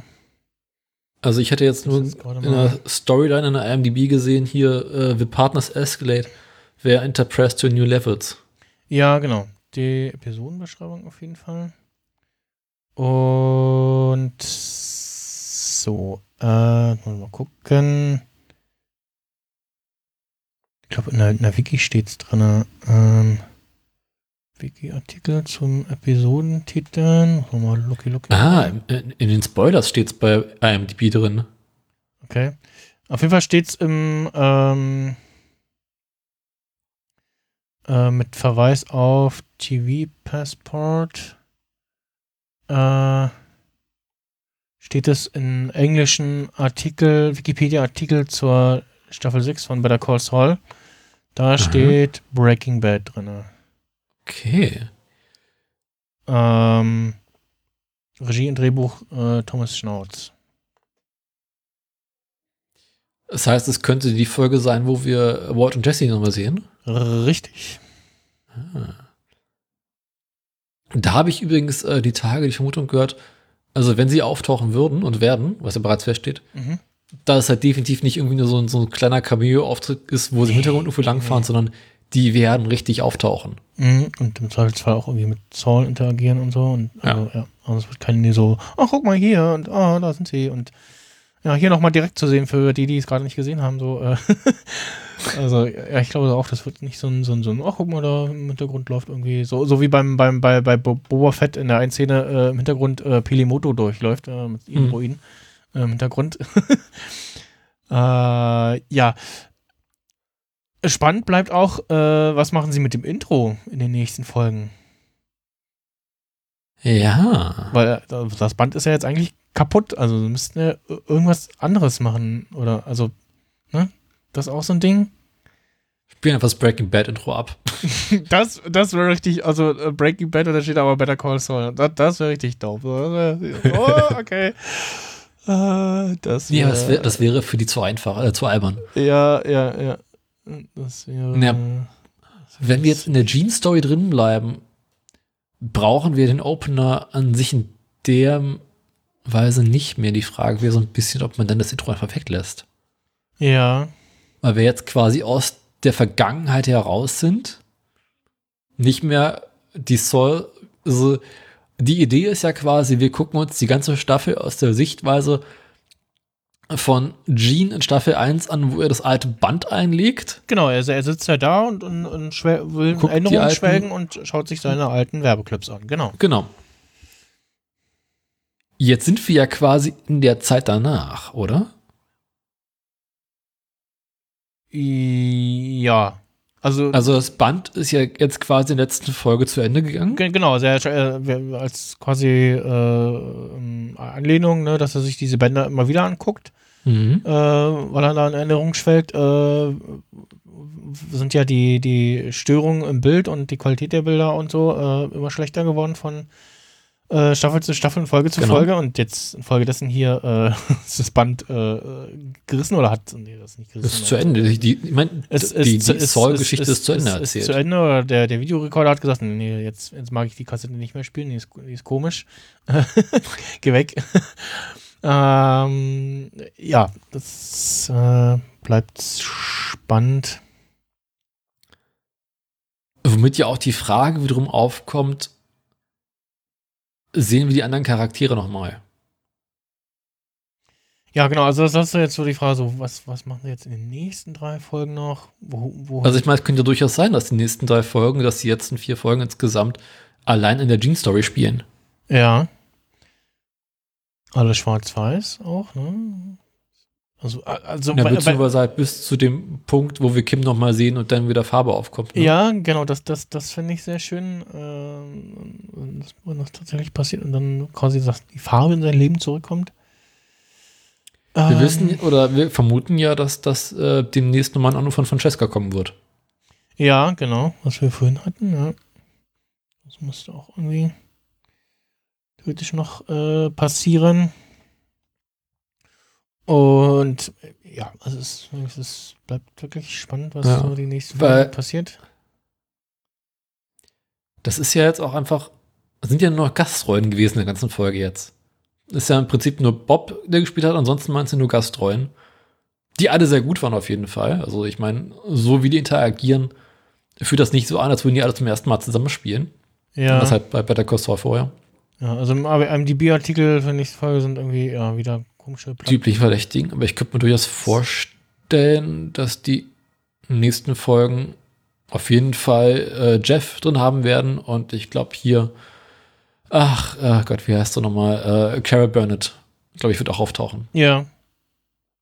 Marion heißt sie eigentlich. Marion, genau. Übrigens, also die Rolle. Ja.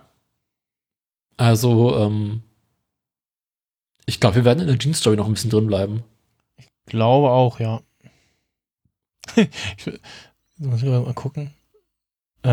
Steht ja immer bei den IMDb-Folgen, aber in der IMDb drin, welchem Format und so das ist.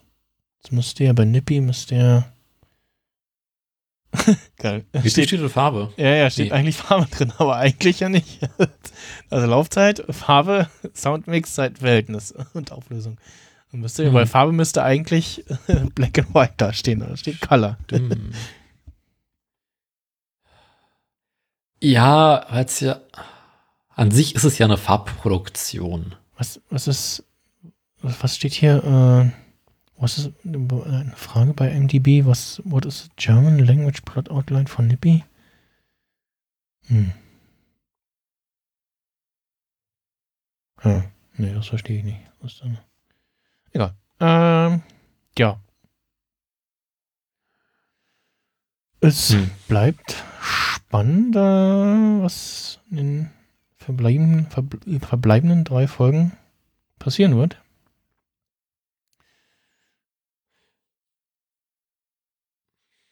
Ja, also wir können davon ausgehen, dass in der nächsten Folge Walt und Jesse in irgendeiner Form auftreten werden. Wir müssen die Gene-Story noch weiter zu Ende erzählen, weil irgendwie entweder brauchen wir ein Happy Ending oder Gene muss sterben. Punkt. Ja. Die Frage ist jetzt so ein bisschen, kriegen wir Kim noch mal rein? Ja.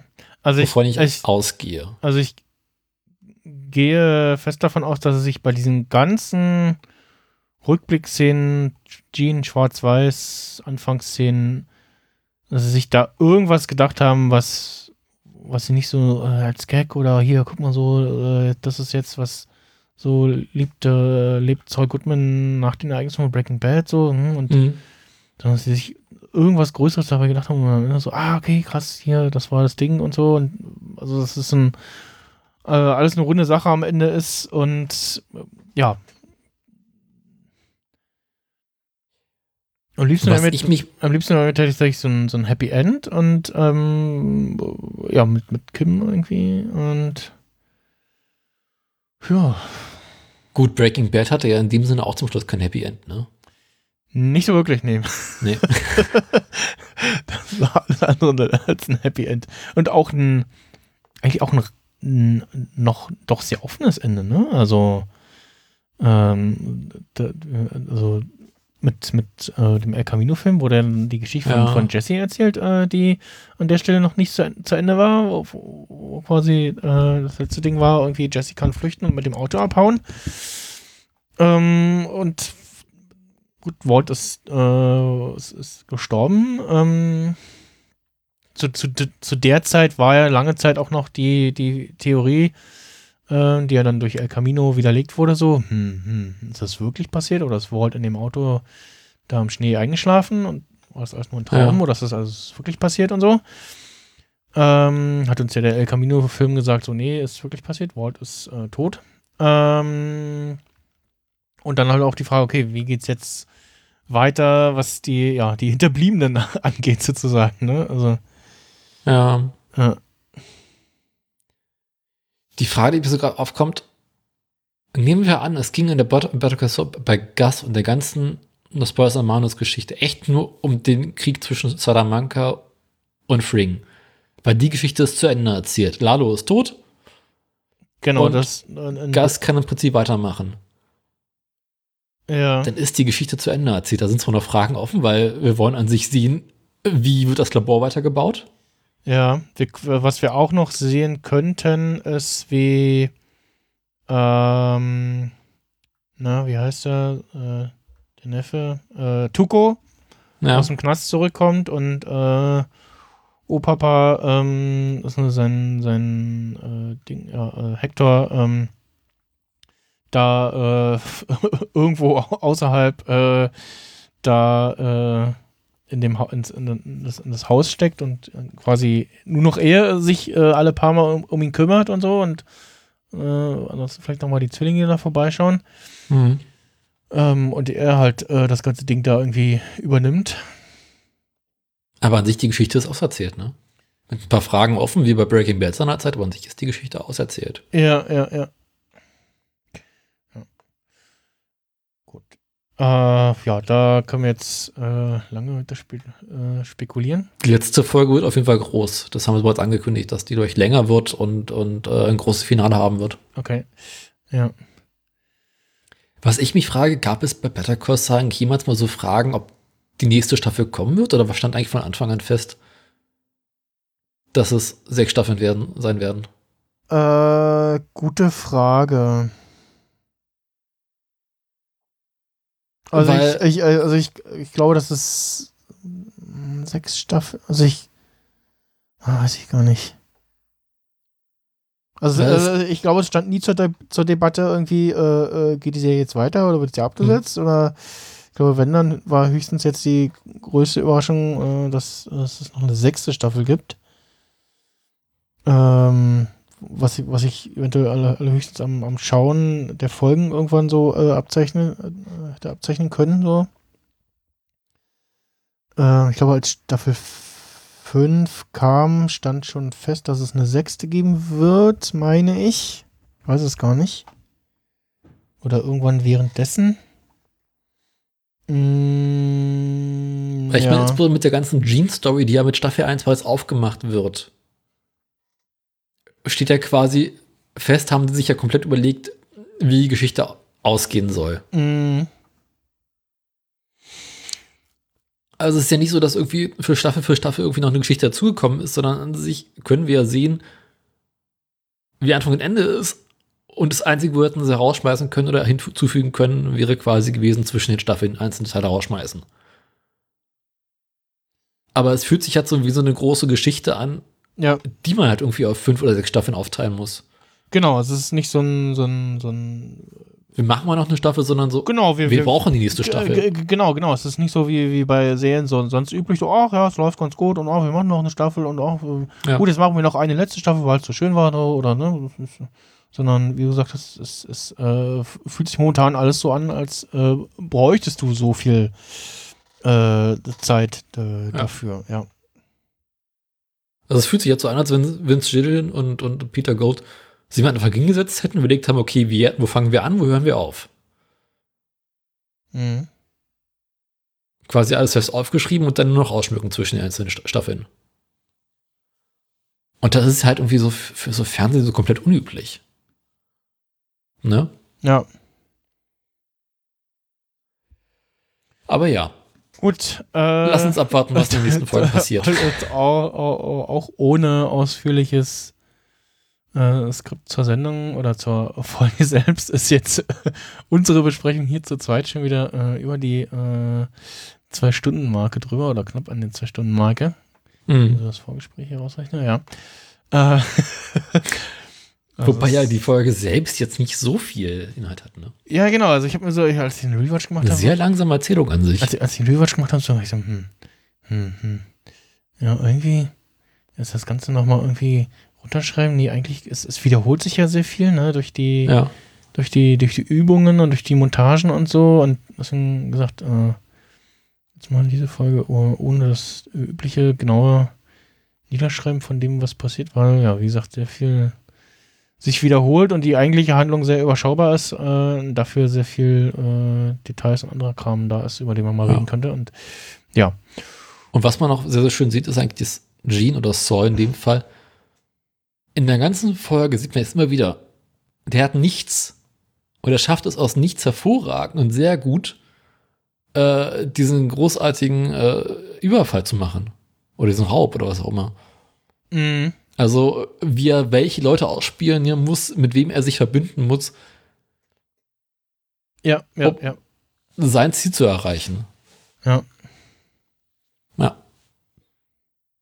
Na gut, bringen wir es hinter uns. Ist schon lange noch die Folge. Genau. Ich muss auf Toilette, hab Durst und Hunger. Tödliche Mischung. Und alle vitalen Bereiche im Roten. Ja, genau. Dann bedanke ich mich für deine Zeit. Bedanke mich bei den Hörern fürs Zuhören bis hierher. Denkt an Feedback, das haben wir gar nicht erwähnt. Haben wir noch gar nicht gesagt. Genau, wir freuen uns wieder über Feedback von euch zu unserem Podcast, aber auch zu der Folge. Also schreibt gerne, wie euch die Folge gefallen hat, ob ihr die gut fandet oder auch eher so langweilig. Voll der Hänger oder so, ob ihr es auch für The Fly von Breaking Bad Better Call Saul haltet. Und genau, was ihr so denkt, was die nächsten Folgen passieren wird. Oder was ihr euch wünscht, was passiert. Gerne in die Kommentare zur Folge auf bcsweekly.de oder auf Twitter. Und dann sage ich mal Tschüss und bis nächste Woche. Tschüss.